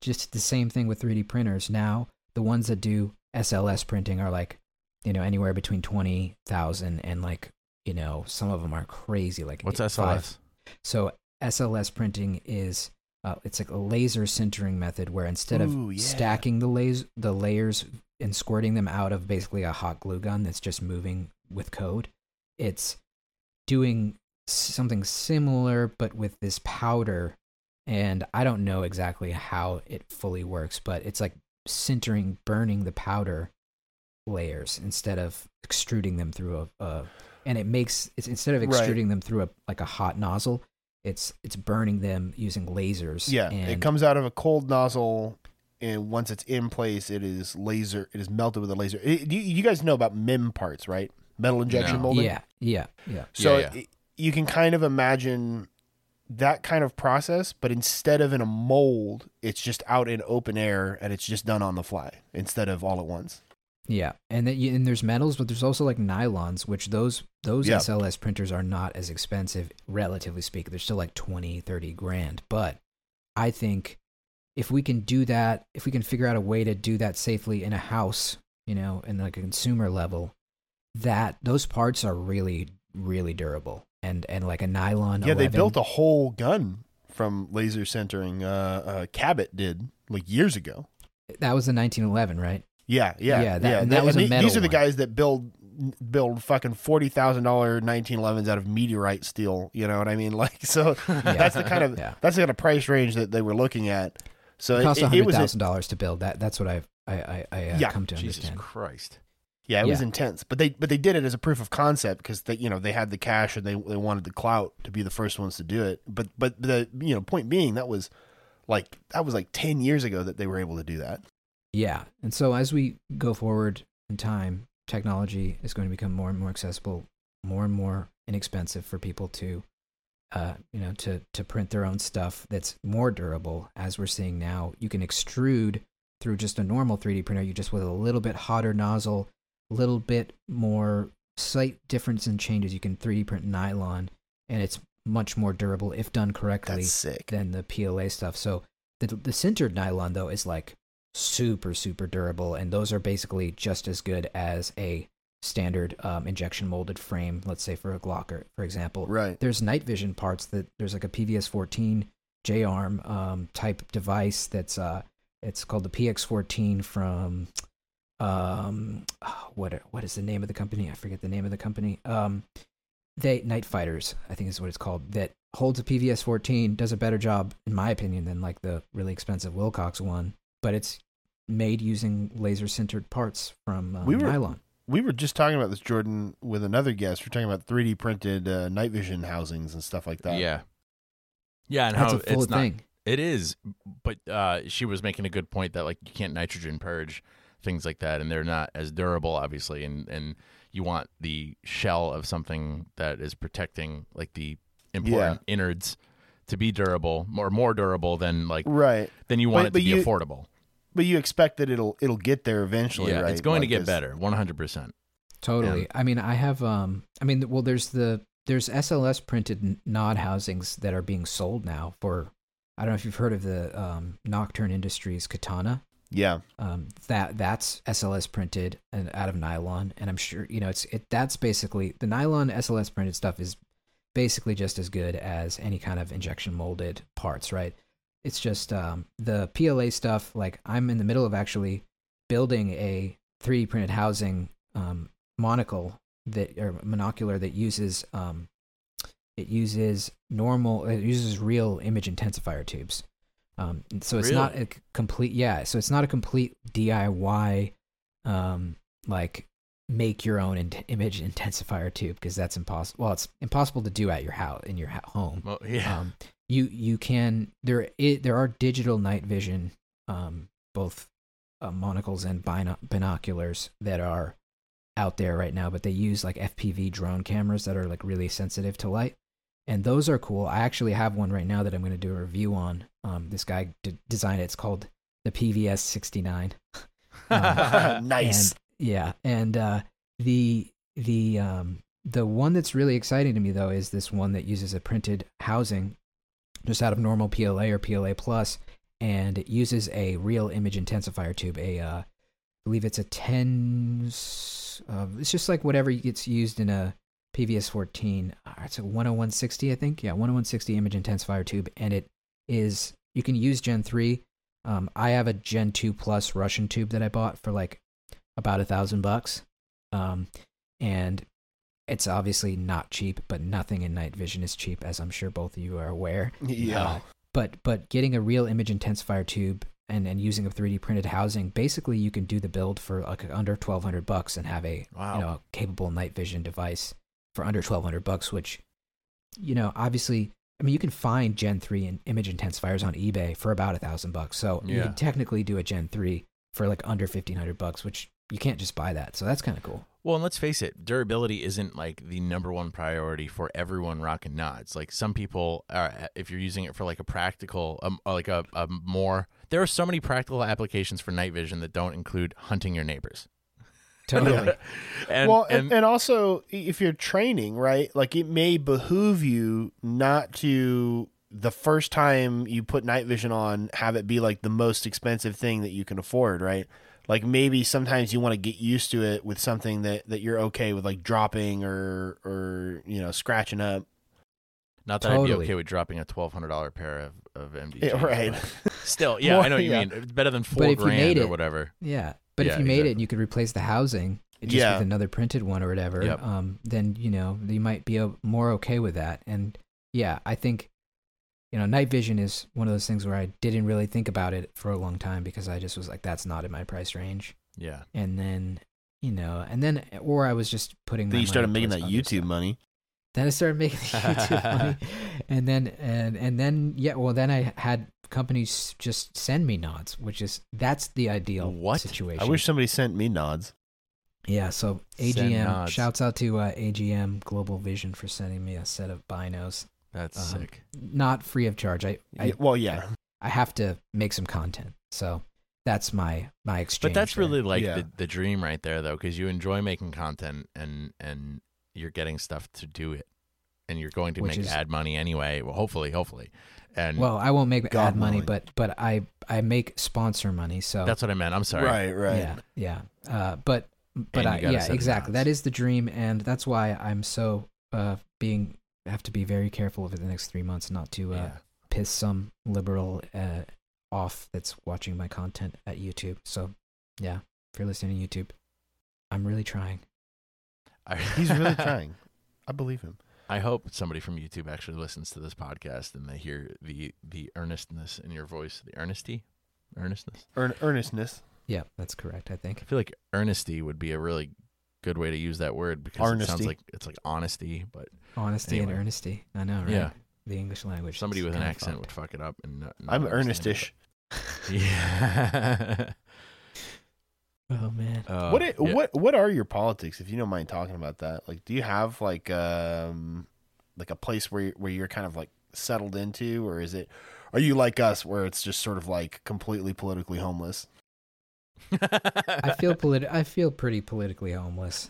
I, I I definitely have like um my both my parents very much on the on the left side of things.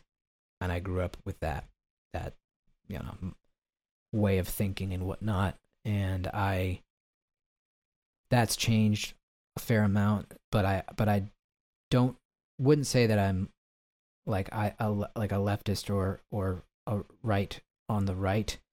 I think there's there's things where I'm like ag- that I'm against certain things on the left, and I'm, there's things on the right that I'm certain against. I'm against things on the right. That doesn't give a great uh, picture. It doesn't paint a great picture. No, that's no, a pretty good actually way of, that's like- very clear. That sounds like that's very YouTube clear. terms and conditions.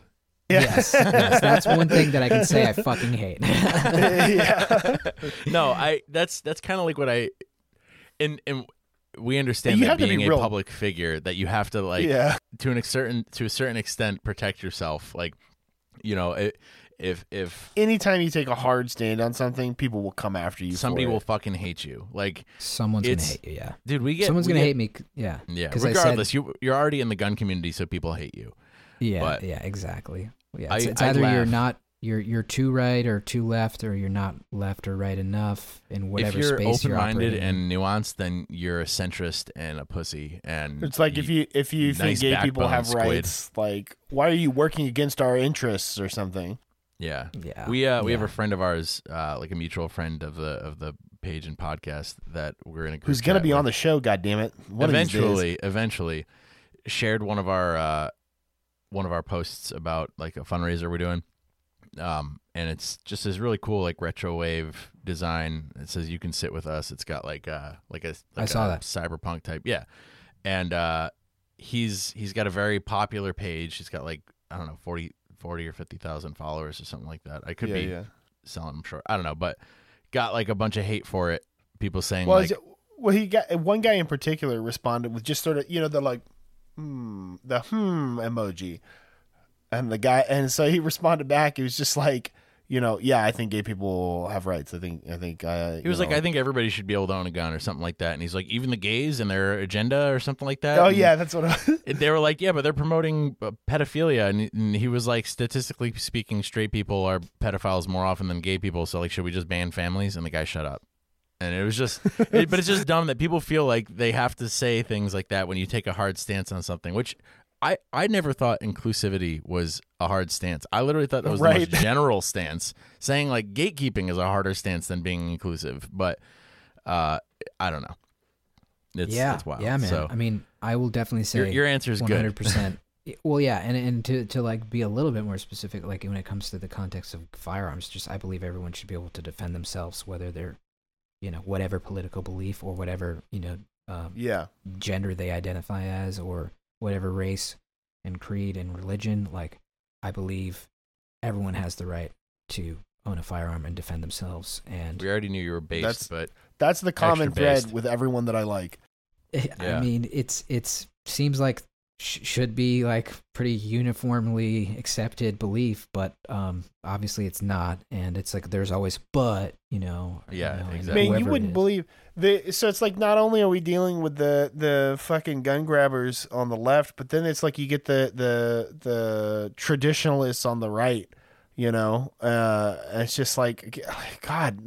anywhere Doesn't it you suck that the word traditionalist and tradition traditional has been co-opted by fucking racists and bigots and shit? Like, yeah. there's certain things that, like traditional things that I think are fucking legit. Like, I don't know, holding the door open for women and like, uh, like I stand like if if my wife. Hey, buddy, I hold the door open for everybody. Bro, oh, yeah, yeah, literally everybody. That's what I mean, though. But like, you could be called something for for like, do you know? I don't know. There, being polite is traditional. I would say, like, like, ra- like being raised with Yeah. manners. I would say is traditional. What are you, a nerd? Yeah, I don't know. You want to be no, polite totally. to people? I, ag- I agree. I agree. And and yeah, I think that there's certain terms that have been co-opted by some, Standing when you less shake than- somebody's hand. you know, uh, Something that I never wonderful thought I'd have an groups. opinion on. Holding the door open. I know, right? And then Yeah. there's some people that'd be like, "Wait, you hold the door open for people like that's ableist or so or whatever, or that's Yeah. that's like you're like, yeah, I don't know, not even ableist. It's like, But I mean, like, what do you, think? know, I you think I need the door held open for me? Yeah, right. me? Yeah. But I mean, like the standing when shaking your hand, somebody's hand type thing, something I never thought I would ever have to contend with until I went to go shake somebody's hand and they did it from the seating position. I was like, "Are you handicapped?" Because if that, so that's okay. But like, what? I'm sorry. Like, It's like now you're I making me putting look you bad because out? I stood up. Yeah. no, I yeah, was yeah. already standing. But uh, yeah, I don't know. Oh yeah. Yeah. One thing that my yeah. wife makes fun of me is is taking your hat off when you go inside somebody's home or like indoors. It, it's something that irks the You don't. fuck You just. You don't need the hat. You don't That's need my the hat. thing. I take I my hat to- off because once I'm inside, I don't need a hat. I went I don't to need an a hat, I don't need IFF sunglasses. convention, dude, and for for for work for for our union, and there was this dude in the front row with the biggest fucking cowboy hat I've ever seen.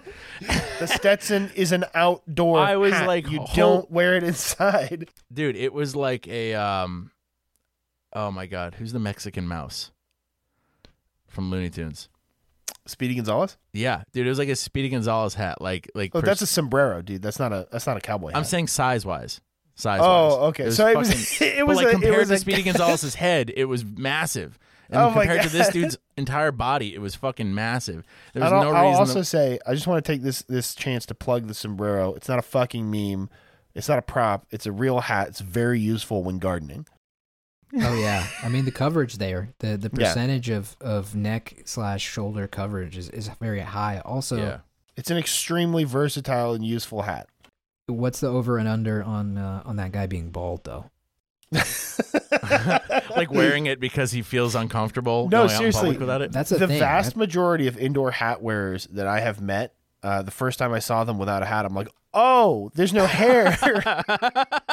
though that's a Like, thing. I get it now. I get it. Yeah. Yeah, I get it. And uh, you know, I'm getting. You can see on probably on the on the camera. You know, I'm I'm getting Yeah. there. I've got I've got. Yeah, the it's been fucking with the It's coming. contrast of your camera the entire episode. Yeah, yeah. when the sunlight from your gleams light. off of my the the skin between my hairs.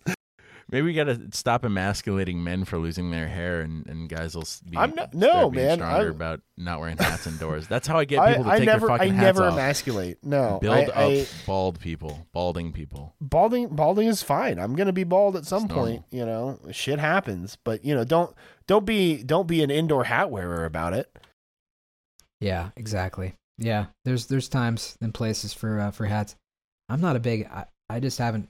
I don't wear a lot of hats, but I- you Well, know, technically, the balaclava is a hat and a mask. that's true. So I guess I Best do of wear a both lot of worlds. hats. Yeah. Yeah. Yeah. You're really combining all of the functionality to keep the the cancer creating sun off of your face. This is Yeah. really funny because this is clearly the part of the episode where we go completely off the rails, and this is most likely where we're going to pull like a little screen grab from for the intro. Yeah. We we like to we like to tease people with the uh, the the little um what do you call it the the, little teaser at the beginning of the episode and thinking that that's going to be what it. the content's about, but you know now it's just the uh it's just when we lose our minds after two hours. Yeah, Yeah. well, I, I was listening to to the podcast uh, on my way here just to to get a little another little update. Oh my 'Cause I listened to the one you. you did with Seaburn with Nathan and and Seaburn Art, and then Neat. um with what?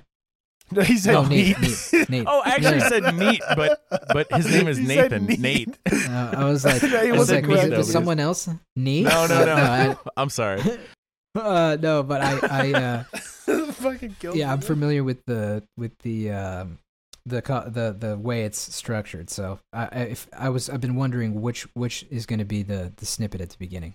But Yeah, maybe- you never know, we'll man. see. We'll Yeah. see. I we also usually think don't know occasion- until like the night before. Yeah, Yeah. I'm I'm in charge of the editing and and like the posting of it and everything, and just eh, because my life is generally chaotic without anything going on, it's it's literally like me at three o'clock in the afternoon writing to Andrew like, "Hey, dude, I just uploaded the uh, rough draft to the cloud. Uh, you have exactly one hour to listen to the two hour episode and get back to me with all feedback." And he's like, "I'm working." like, yeah, no, I'm not. I'm not gonna do that. but Yeah, well, editing yeah, editing's a, a process. I know I know about that. It is. I I try to like when I'm when I'm watching my kid sit like when she's sleeping, sit and listen to some episodes or do it like when I'm mowing the lawn. But the problem is like now I'm no longer mowing the lawn because it's getting close to winter, and it takes me two and a half hours to mow the lawn when I'm doing that because I'm constantly whipping my phone out and taking notes of like what I need to do for edits. So it's not conducive. Imagine that from your wife's productive. perspective. She, you're supposed to be mowing the lawn. She looks out and just sees you sitting there stationary on your phone. It's definitely happened before. Like we have security cameras, and I've watched. I've done things on camera where I've known that I I've looked absolutely absurd and gone back to the camera and like reviewed it because it was ridiculous. Oh, I know about that.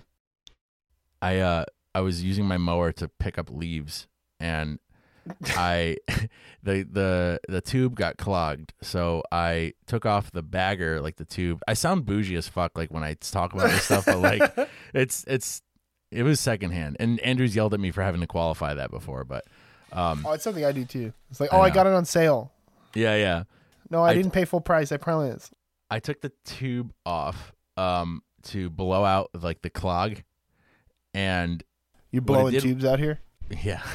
It, it it blew out the clog and so I had a pile of leaves essentially all around me and I went to go drive away from it, but I didn't want to put the tube back on. So when I drove forward, I drove over the leaves and it blew it essentially into my fucking face because it was in it was just like aerosolized leaves into the air and then I reversed out of a panic because I was covered in shit and I drove over the leaf pile behind me and it did it again.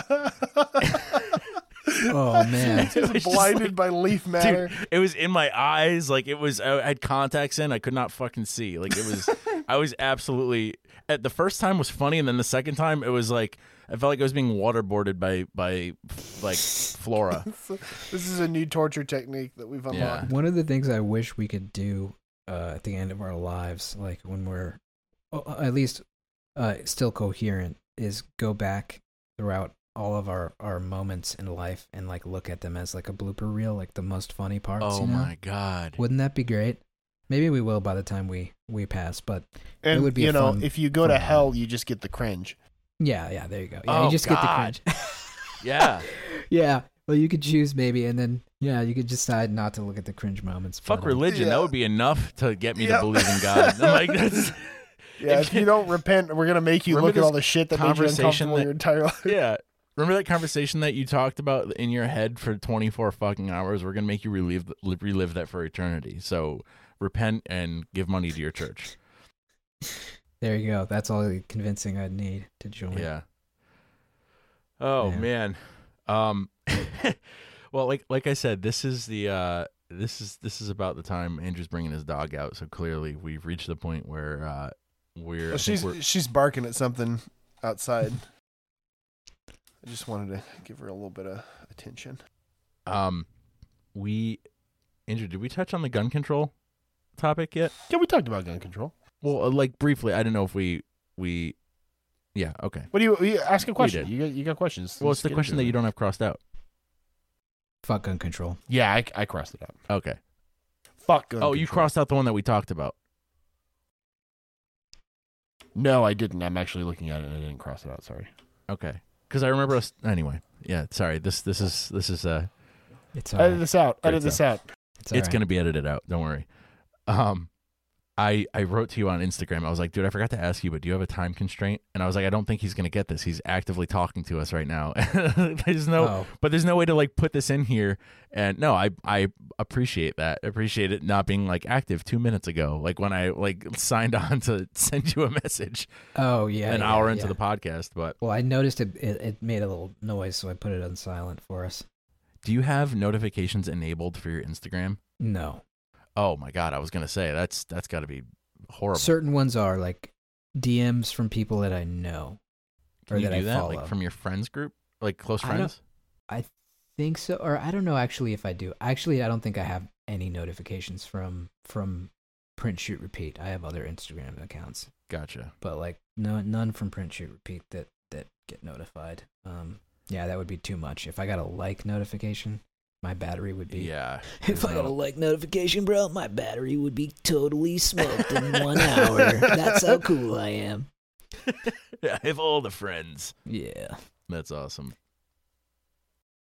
but um, yeah, uh, so uh we have I, I feel like this is as good a time as any because I feel like we've we've naturally run out of questions here. Oh, wait a sec. Hold on. We have do you have like do you have a couple yes, minutes or do you yes. have a Viewer place to be? questions.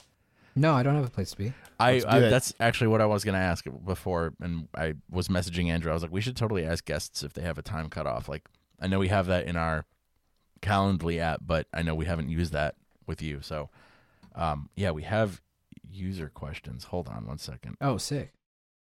User I don't know why I say user questions. I always say user, and then I say I'm like, no, not users, viewers. I'm Yeah, like, wait, s- no, not sound like, viewers. uh, You sound like head of Facebook right now. yeah.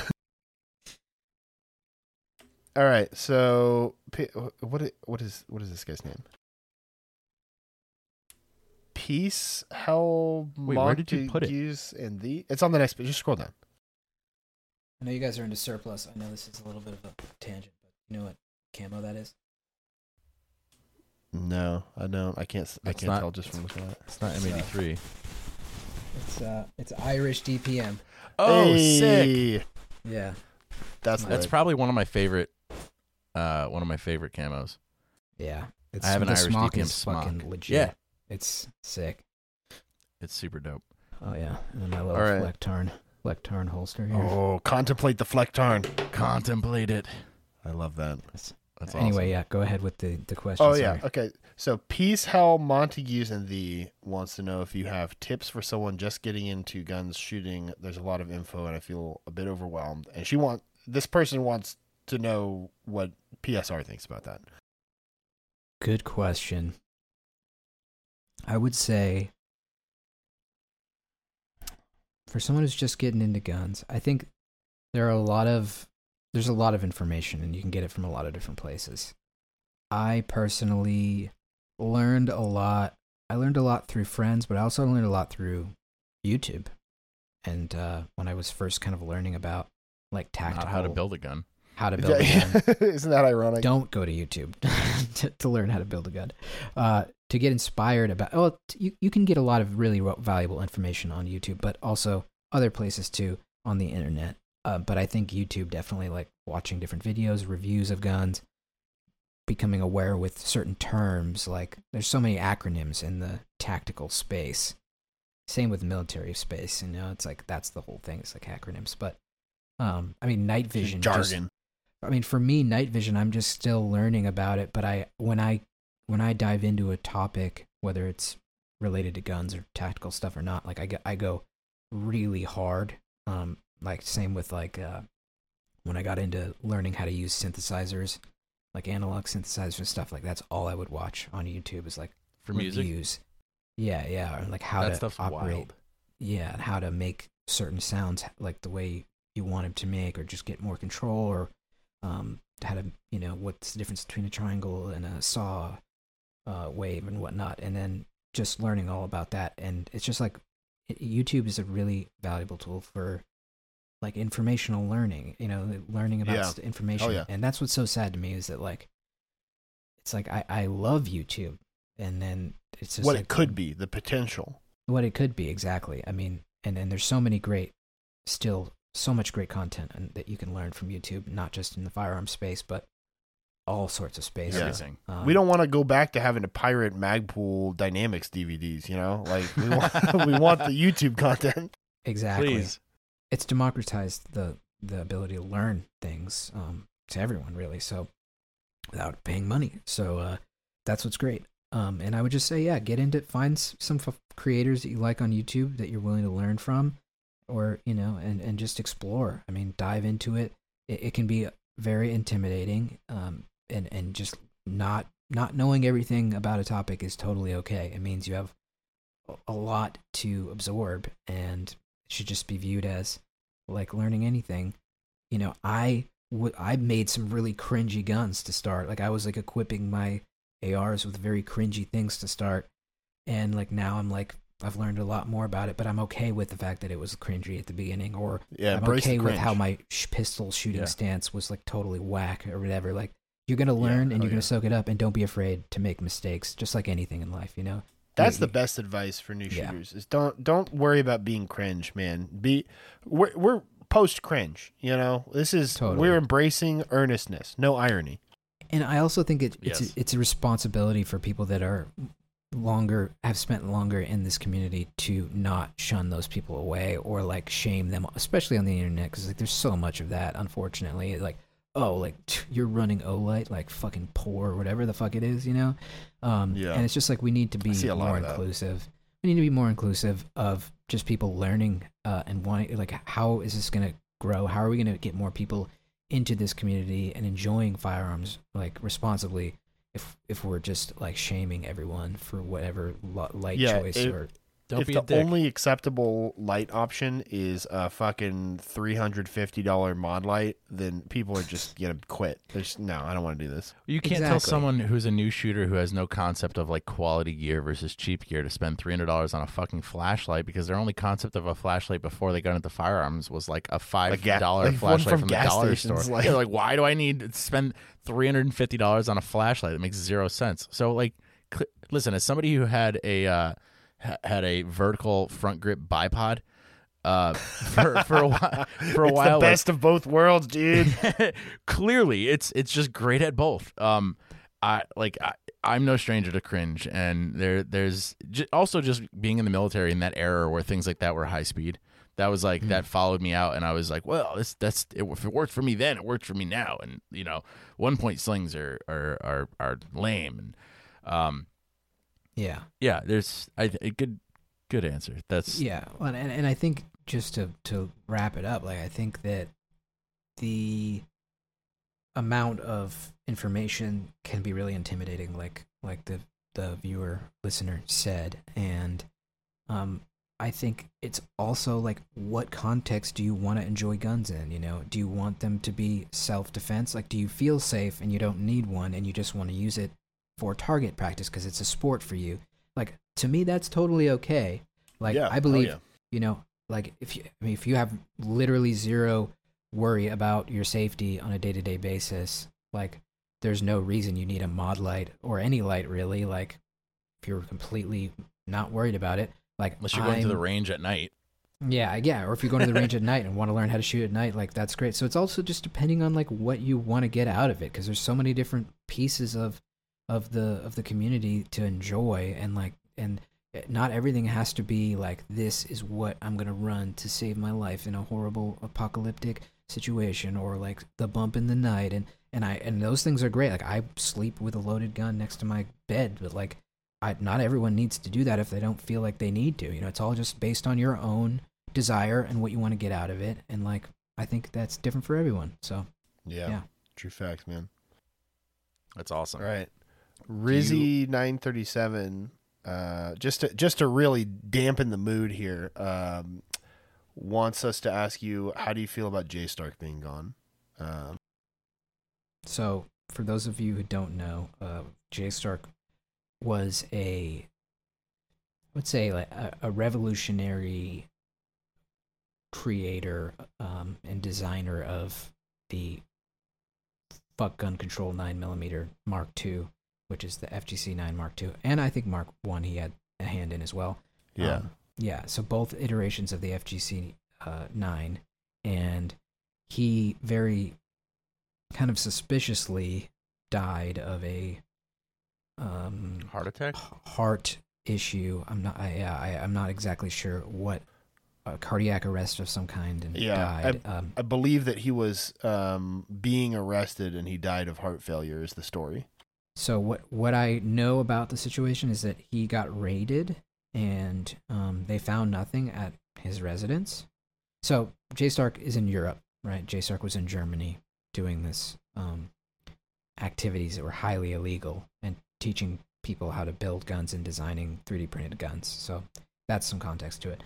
He um, was raided by the police in Germany and they found nothing. And then the following day, he was in his car and he was found dead in his car. And the, Oh, okay. the cause of death was cardiac arrest, but it was he was outside of his parents' house in his car, um, is, is what the news piece said.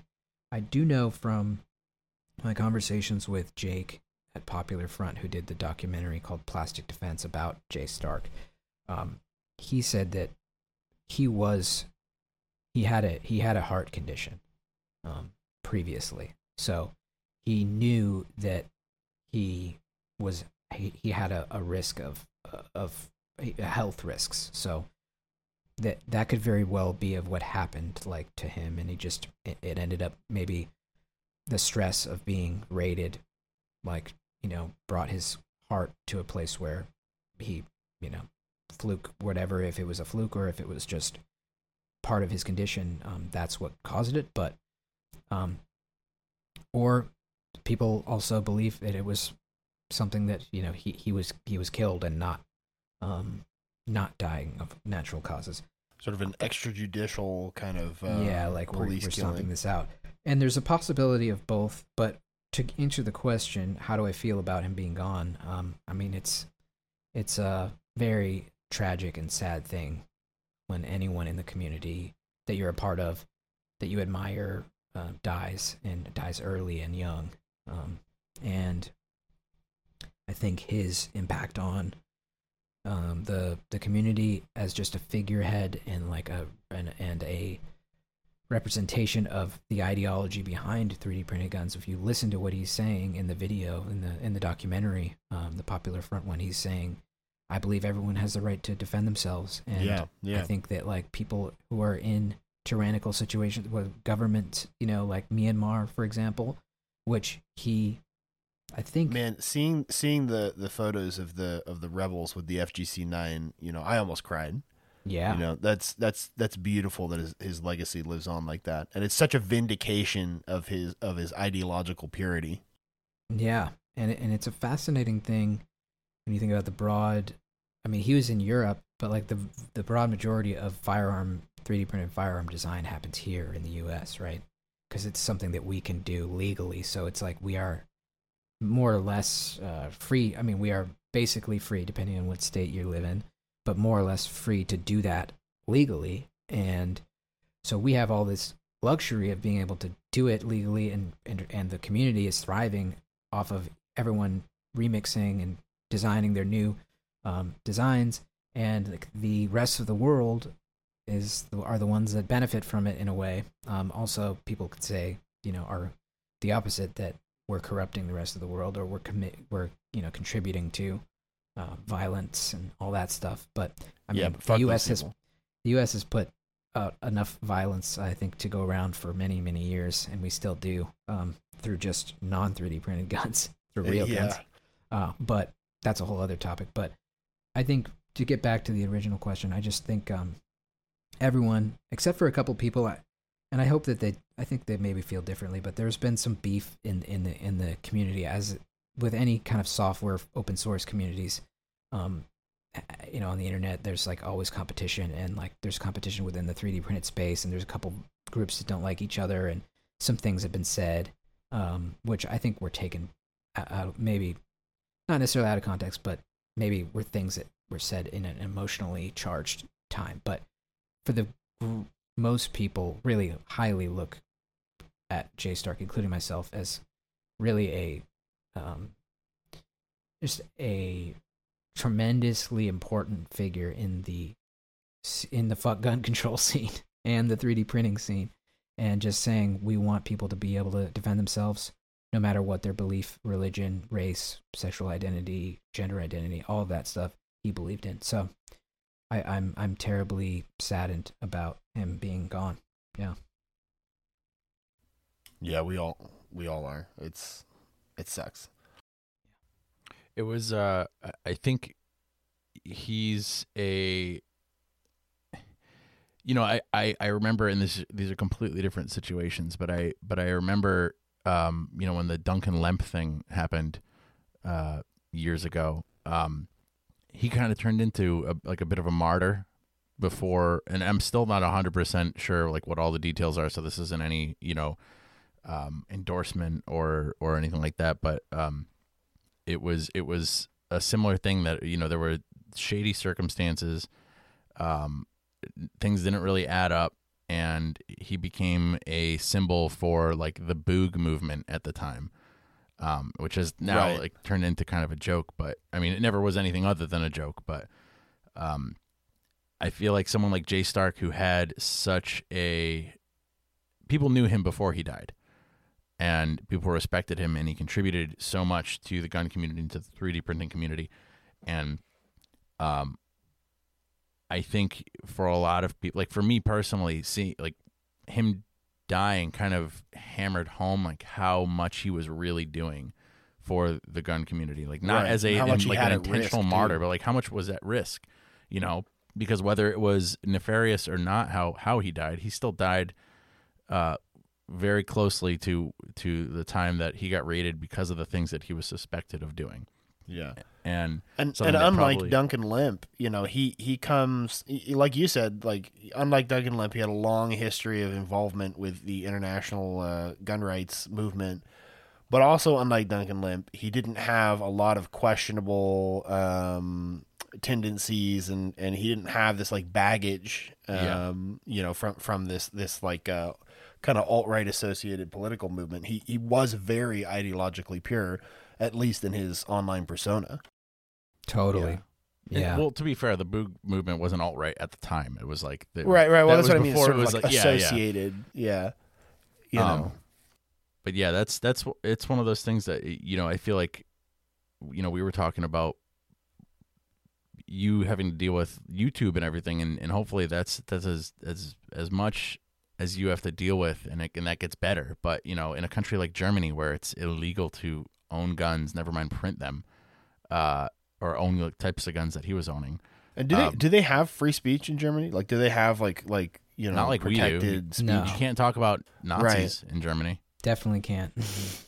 Yeah. Um, so and so and that's and that's essentially like as well as like gun rights. Um, you know the the 3D printed gun movement to me is also a free speech movement because it's about sharing it's freedom of information. information. So Totally. even before you print a gun, you have the information about how to print a gun.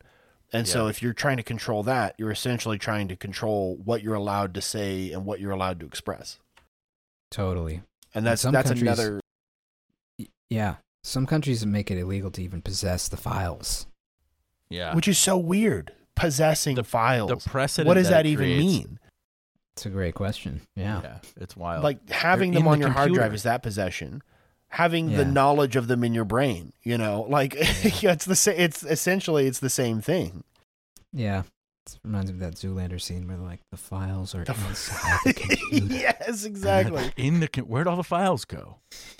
yeah. So it's like you can't if you can't draw the distinction between having a set of instructions on your hard drive and knowing how to do the thing by heart, then you know, like you don't you don't know what you're talking about. You know, Yeah, yeah, and if you know, even if, when you know how to do it by heart, there's a chance your printer is just, you know, is not feeling great that day, or Yeah. there's so many different factors.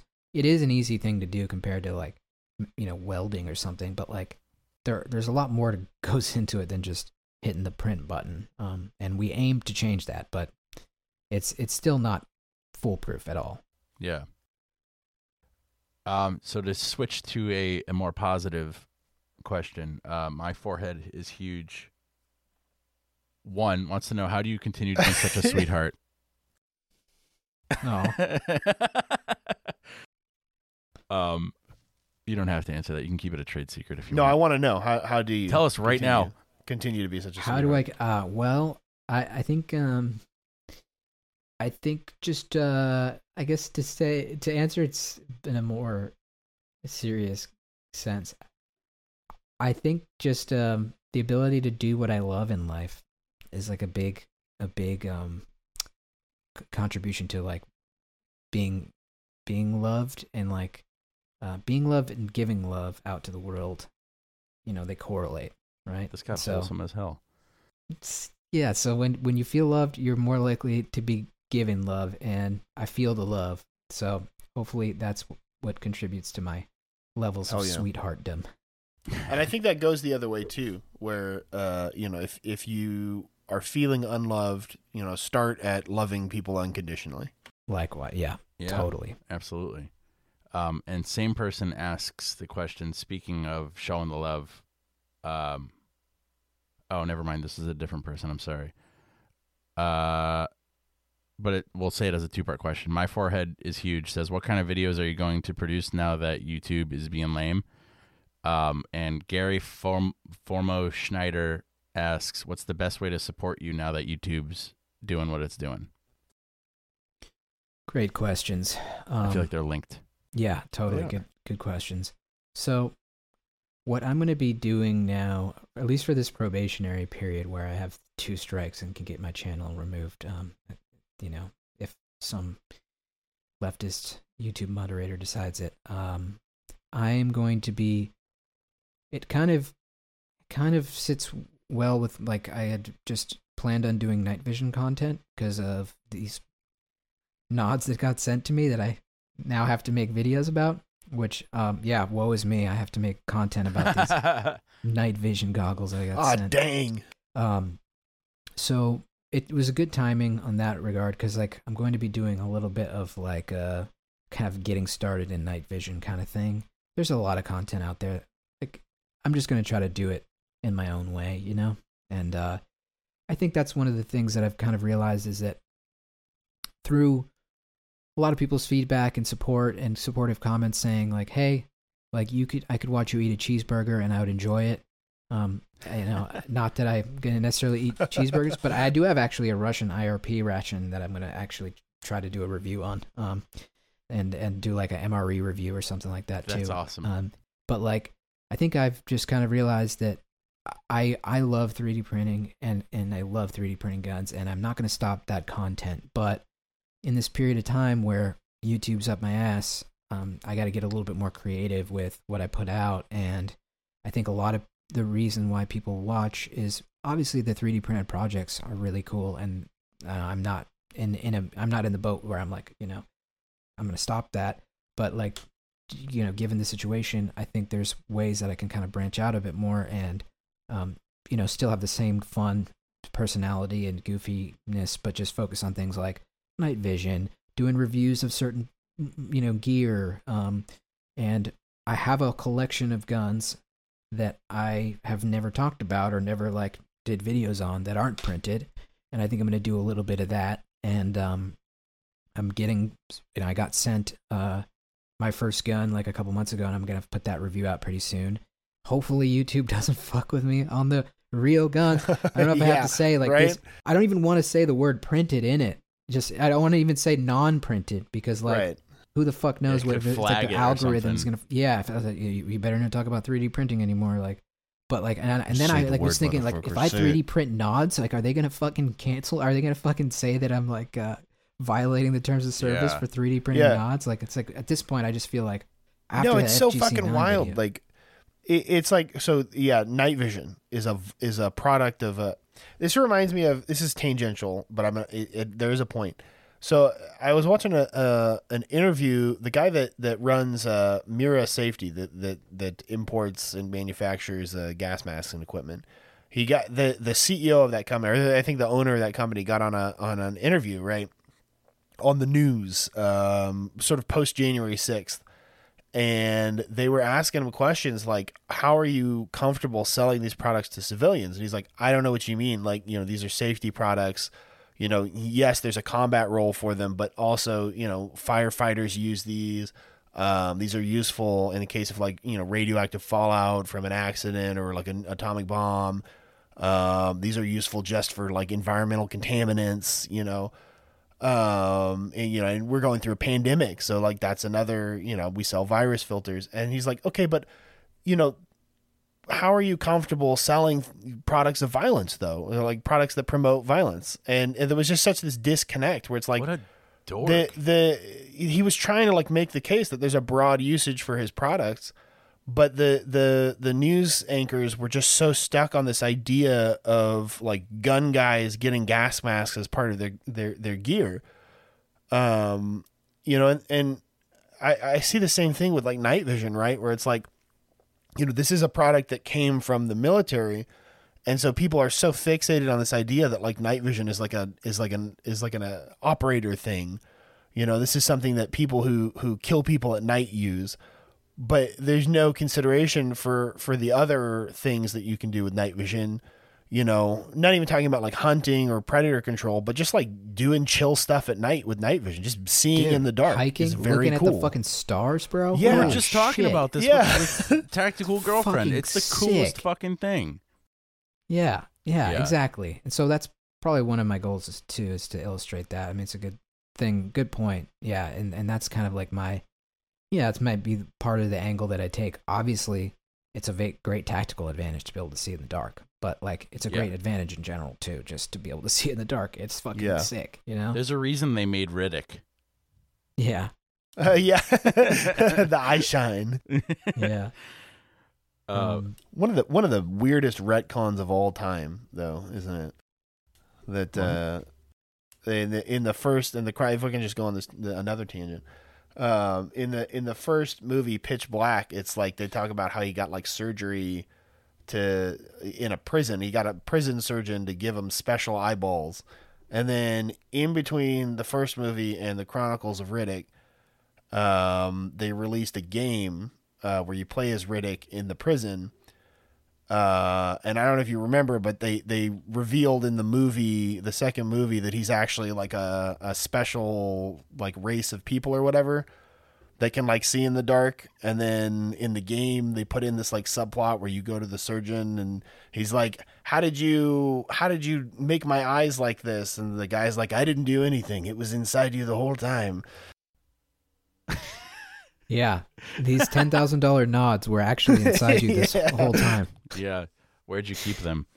Yeah. So Speaking of prison pockets, um, God, that's I've never I've never been able to complain about that to anybody in context of any conversation. So I'm glad this is still so out of context. Andrew. No, I, this doesn't help at all. I'm sorry. I didn't. tell know- you. I did not like that they did that. It confused and angered me.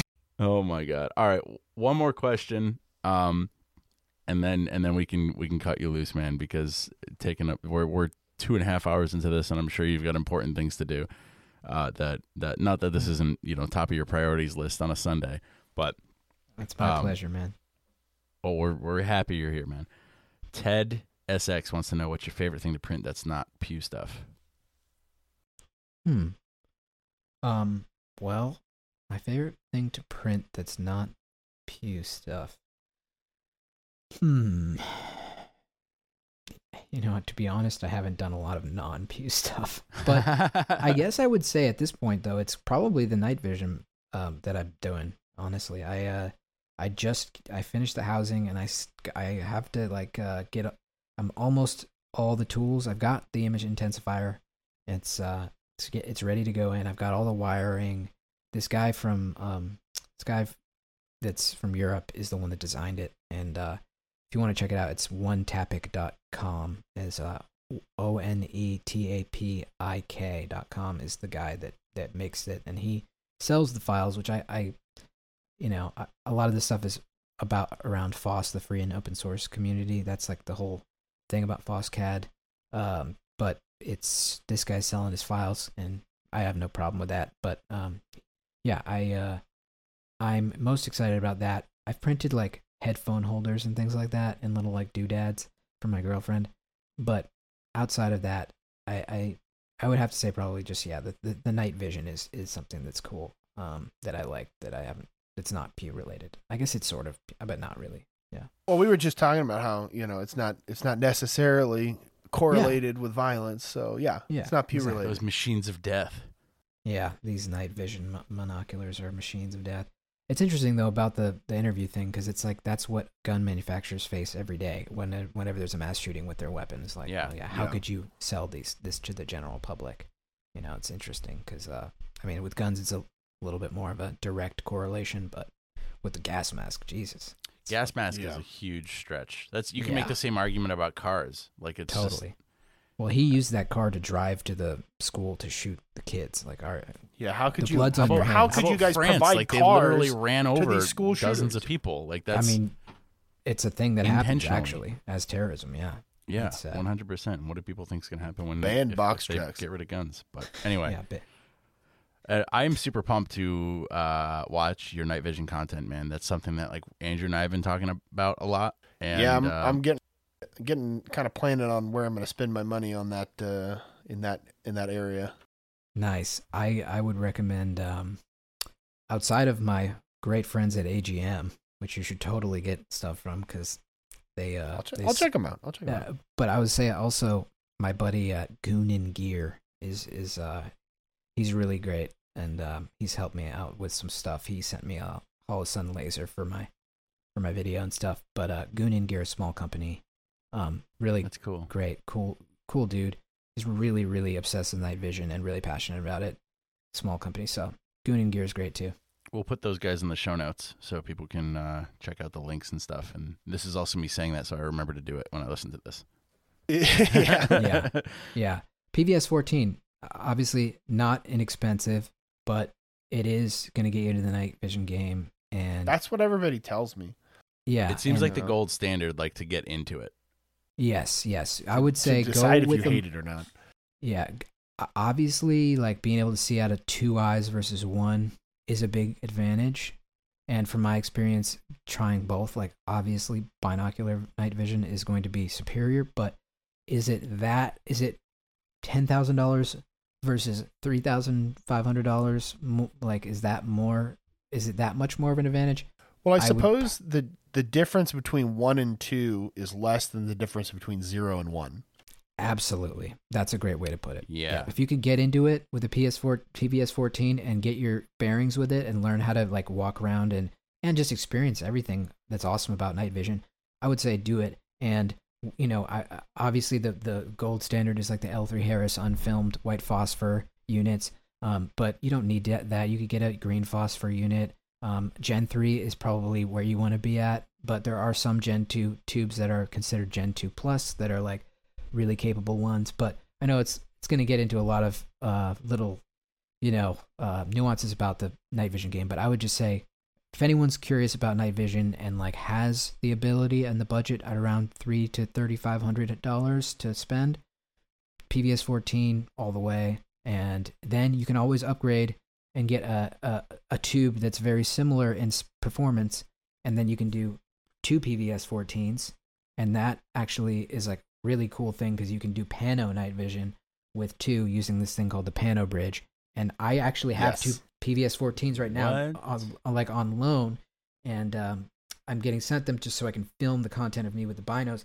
And I hel- and you hold them and you articulate them, and you can actually see so much more of your sur- surroundings because a lot of people don't realize when you put, put binocular night vision on, your your field of view doesn't increase.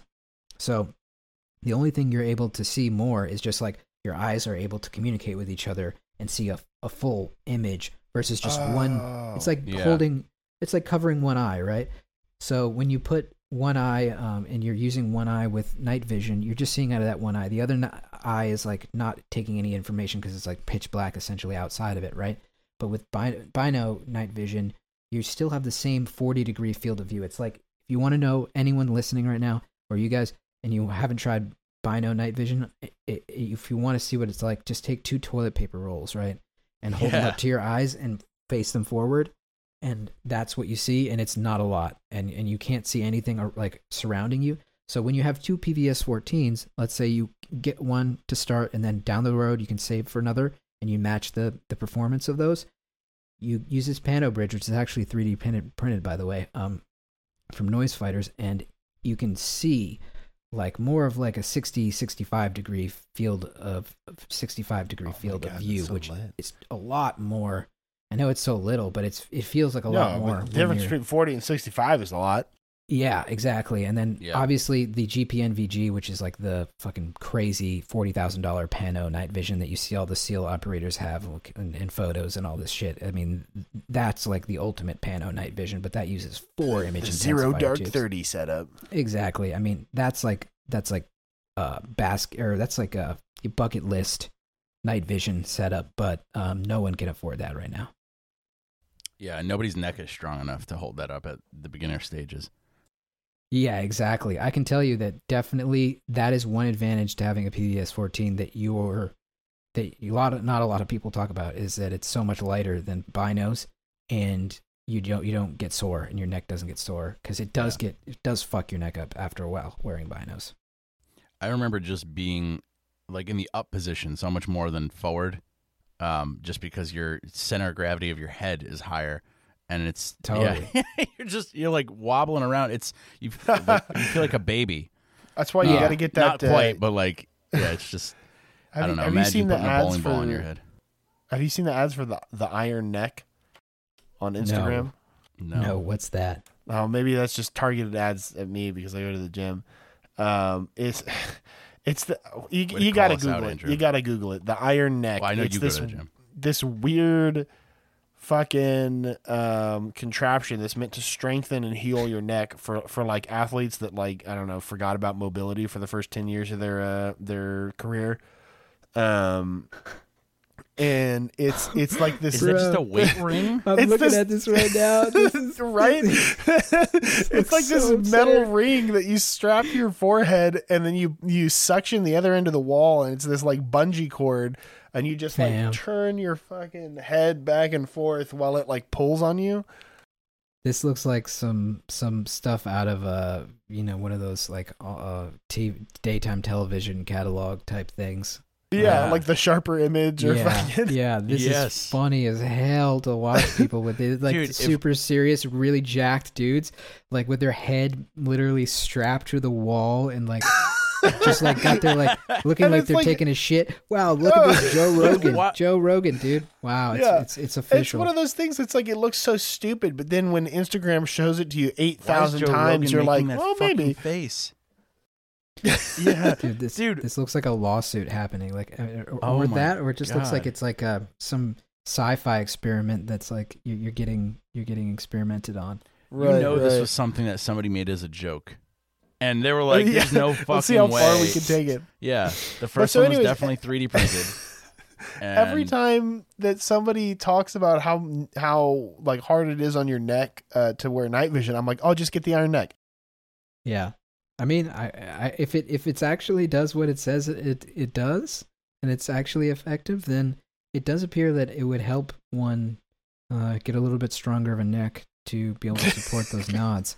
It's like, what are you doing with your with your uh, iron neck? It's like, well, it's all for the nods. yeah, baby. it's all for the All nods. right, we're gonna link the Iron Neck in the show notes. You gotta link it just for Yeah. the photos, dude. yeah, Yeah, just so see you can what- see what we're talking about. They get the influx of traffic from our our 70 listeners. Yeah, it's more. Give us more credit than that. But Yeah, I know, I know. um, I always like to. I always thank like you to to our know, 72 downplay it a listeners bit. for, for Yeah. saying- listening to us. Um, that's awesome, man. It's all right. I can't stop looking at these pictures, but I have to pull myself away. Um, Yeah. we have one more thing from you, and then we'll cut you loose. I know we said that before. We're at two and a quarter and three quarter hours right now. Those are the most uncomfortable way to say that time. I don't know why I chose to do it like that. But um, if you had one piece of advice to give to people, uh, what would it be? Hmm. Can just be like quality of life, something you think people are just like sleeping on, you know, something you know that everyone else needs to know. Hmm. I know we put you on the spot. Yeah, yeah, no, it's fine. Um, uh, AR-15s are actually free, and you can get them inside of police cars. Um, they won't tell you this on the internet. The elites won't tell you this. They don't want you to AR-15 Is know. this because you just listened to the Seabernard episode? no, no, I, I, uh, I, I, I just It's was real. joking with. It. I thought I'd say that, but no. I, on a serious note, um, gi- giving, uh, giving love out to the world.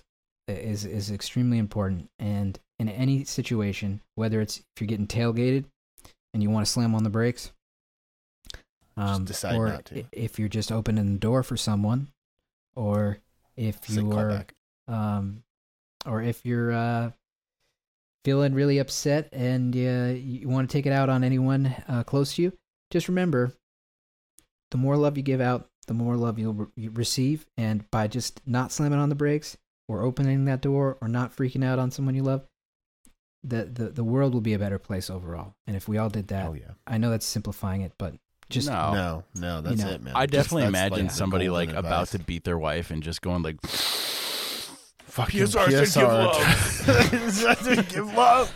yes, exactly. That's that's no, a that's good- awesome, man. Yeah. That's that is that is sage wisdom, and I wish more people practice that. Be, be, we'd all be better for it. Absolutely. And I'm I'm not perfect either, so I, I that's comes from a little bit of experience. Yeah, no, that, that's. Uh, I feel like we could all speak for that, man, to different degrees and, and intensities. But that, um, yeah, I like it. I like it a lot. Give love, Dope. receive love, be Hell a yeah. sweetheart.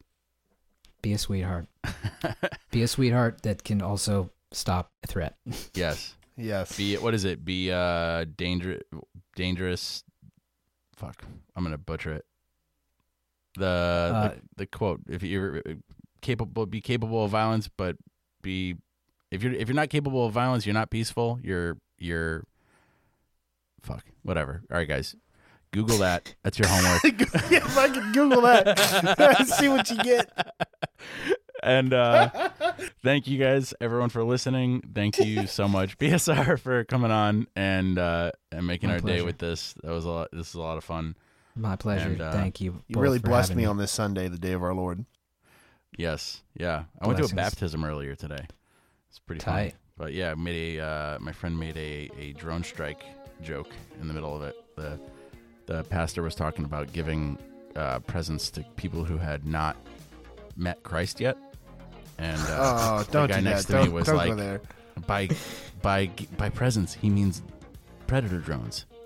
I was like, "Fuck, dude." That's too deep. Yeah, That's Yeah. like- It's That's funny because it's true, but also not funny because it's you know True. horrible. and it's yeah, true. it's yeah. it's funny and not funny because it's true. But anyway, with that, on that note, thank you everyone. Thank you PSR. Have Thank a you great all. weekend.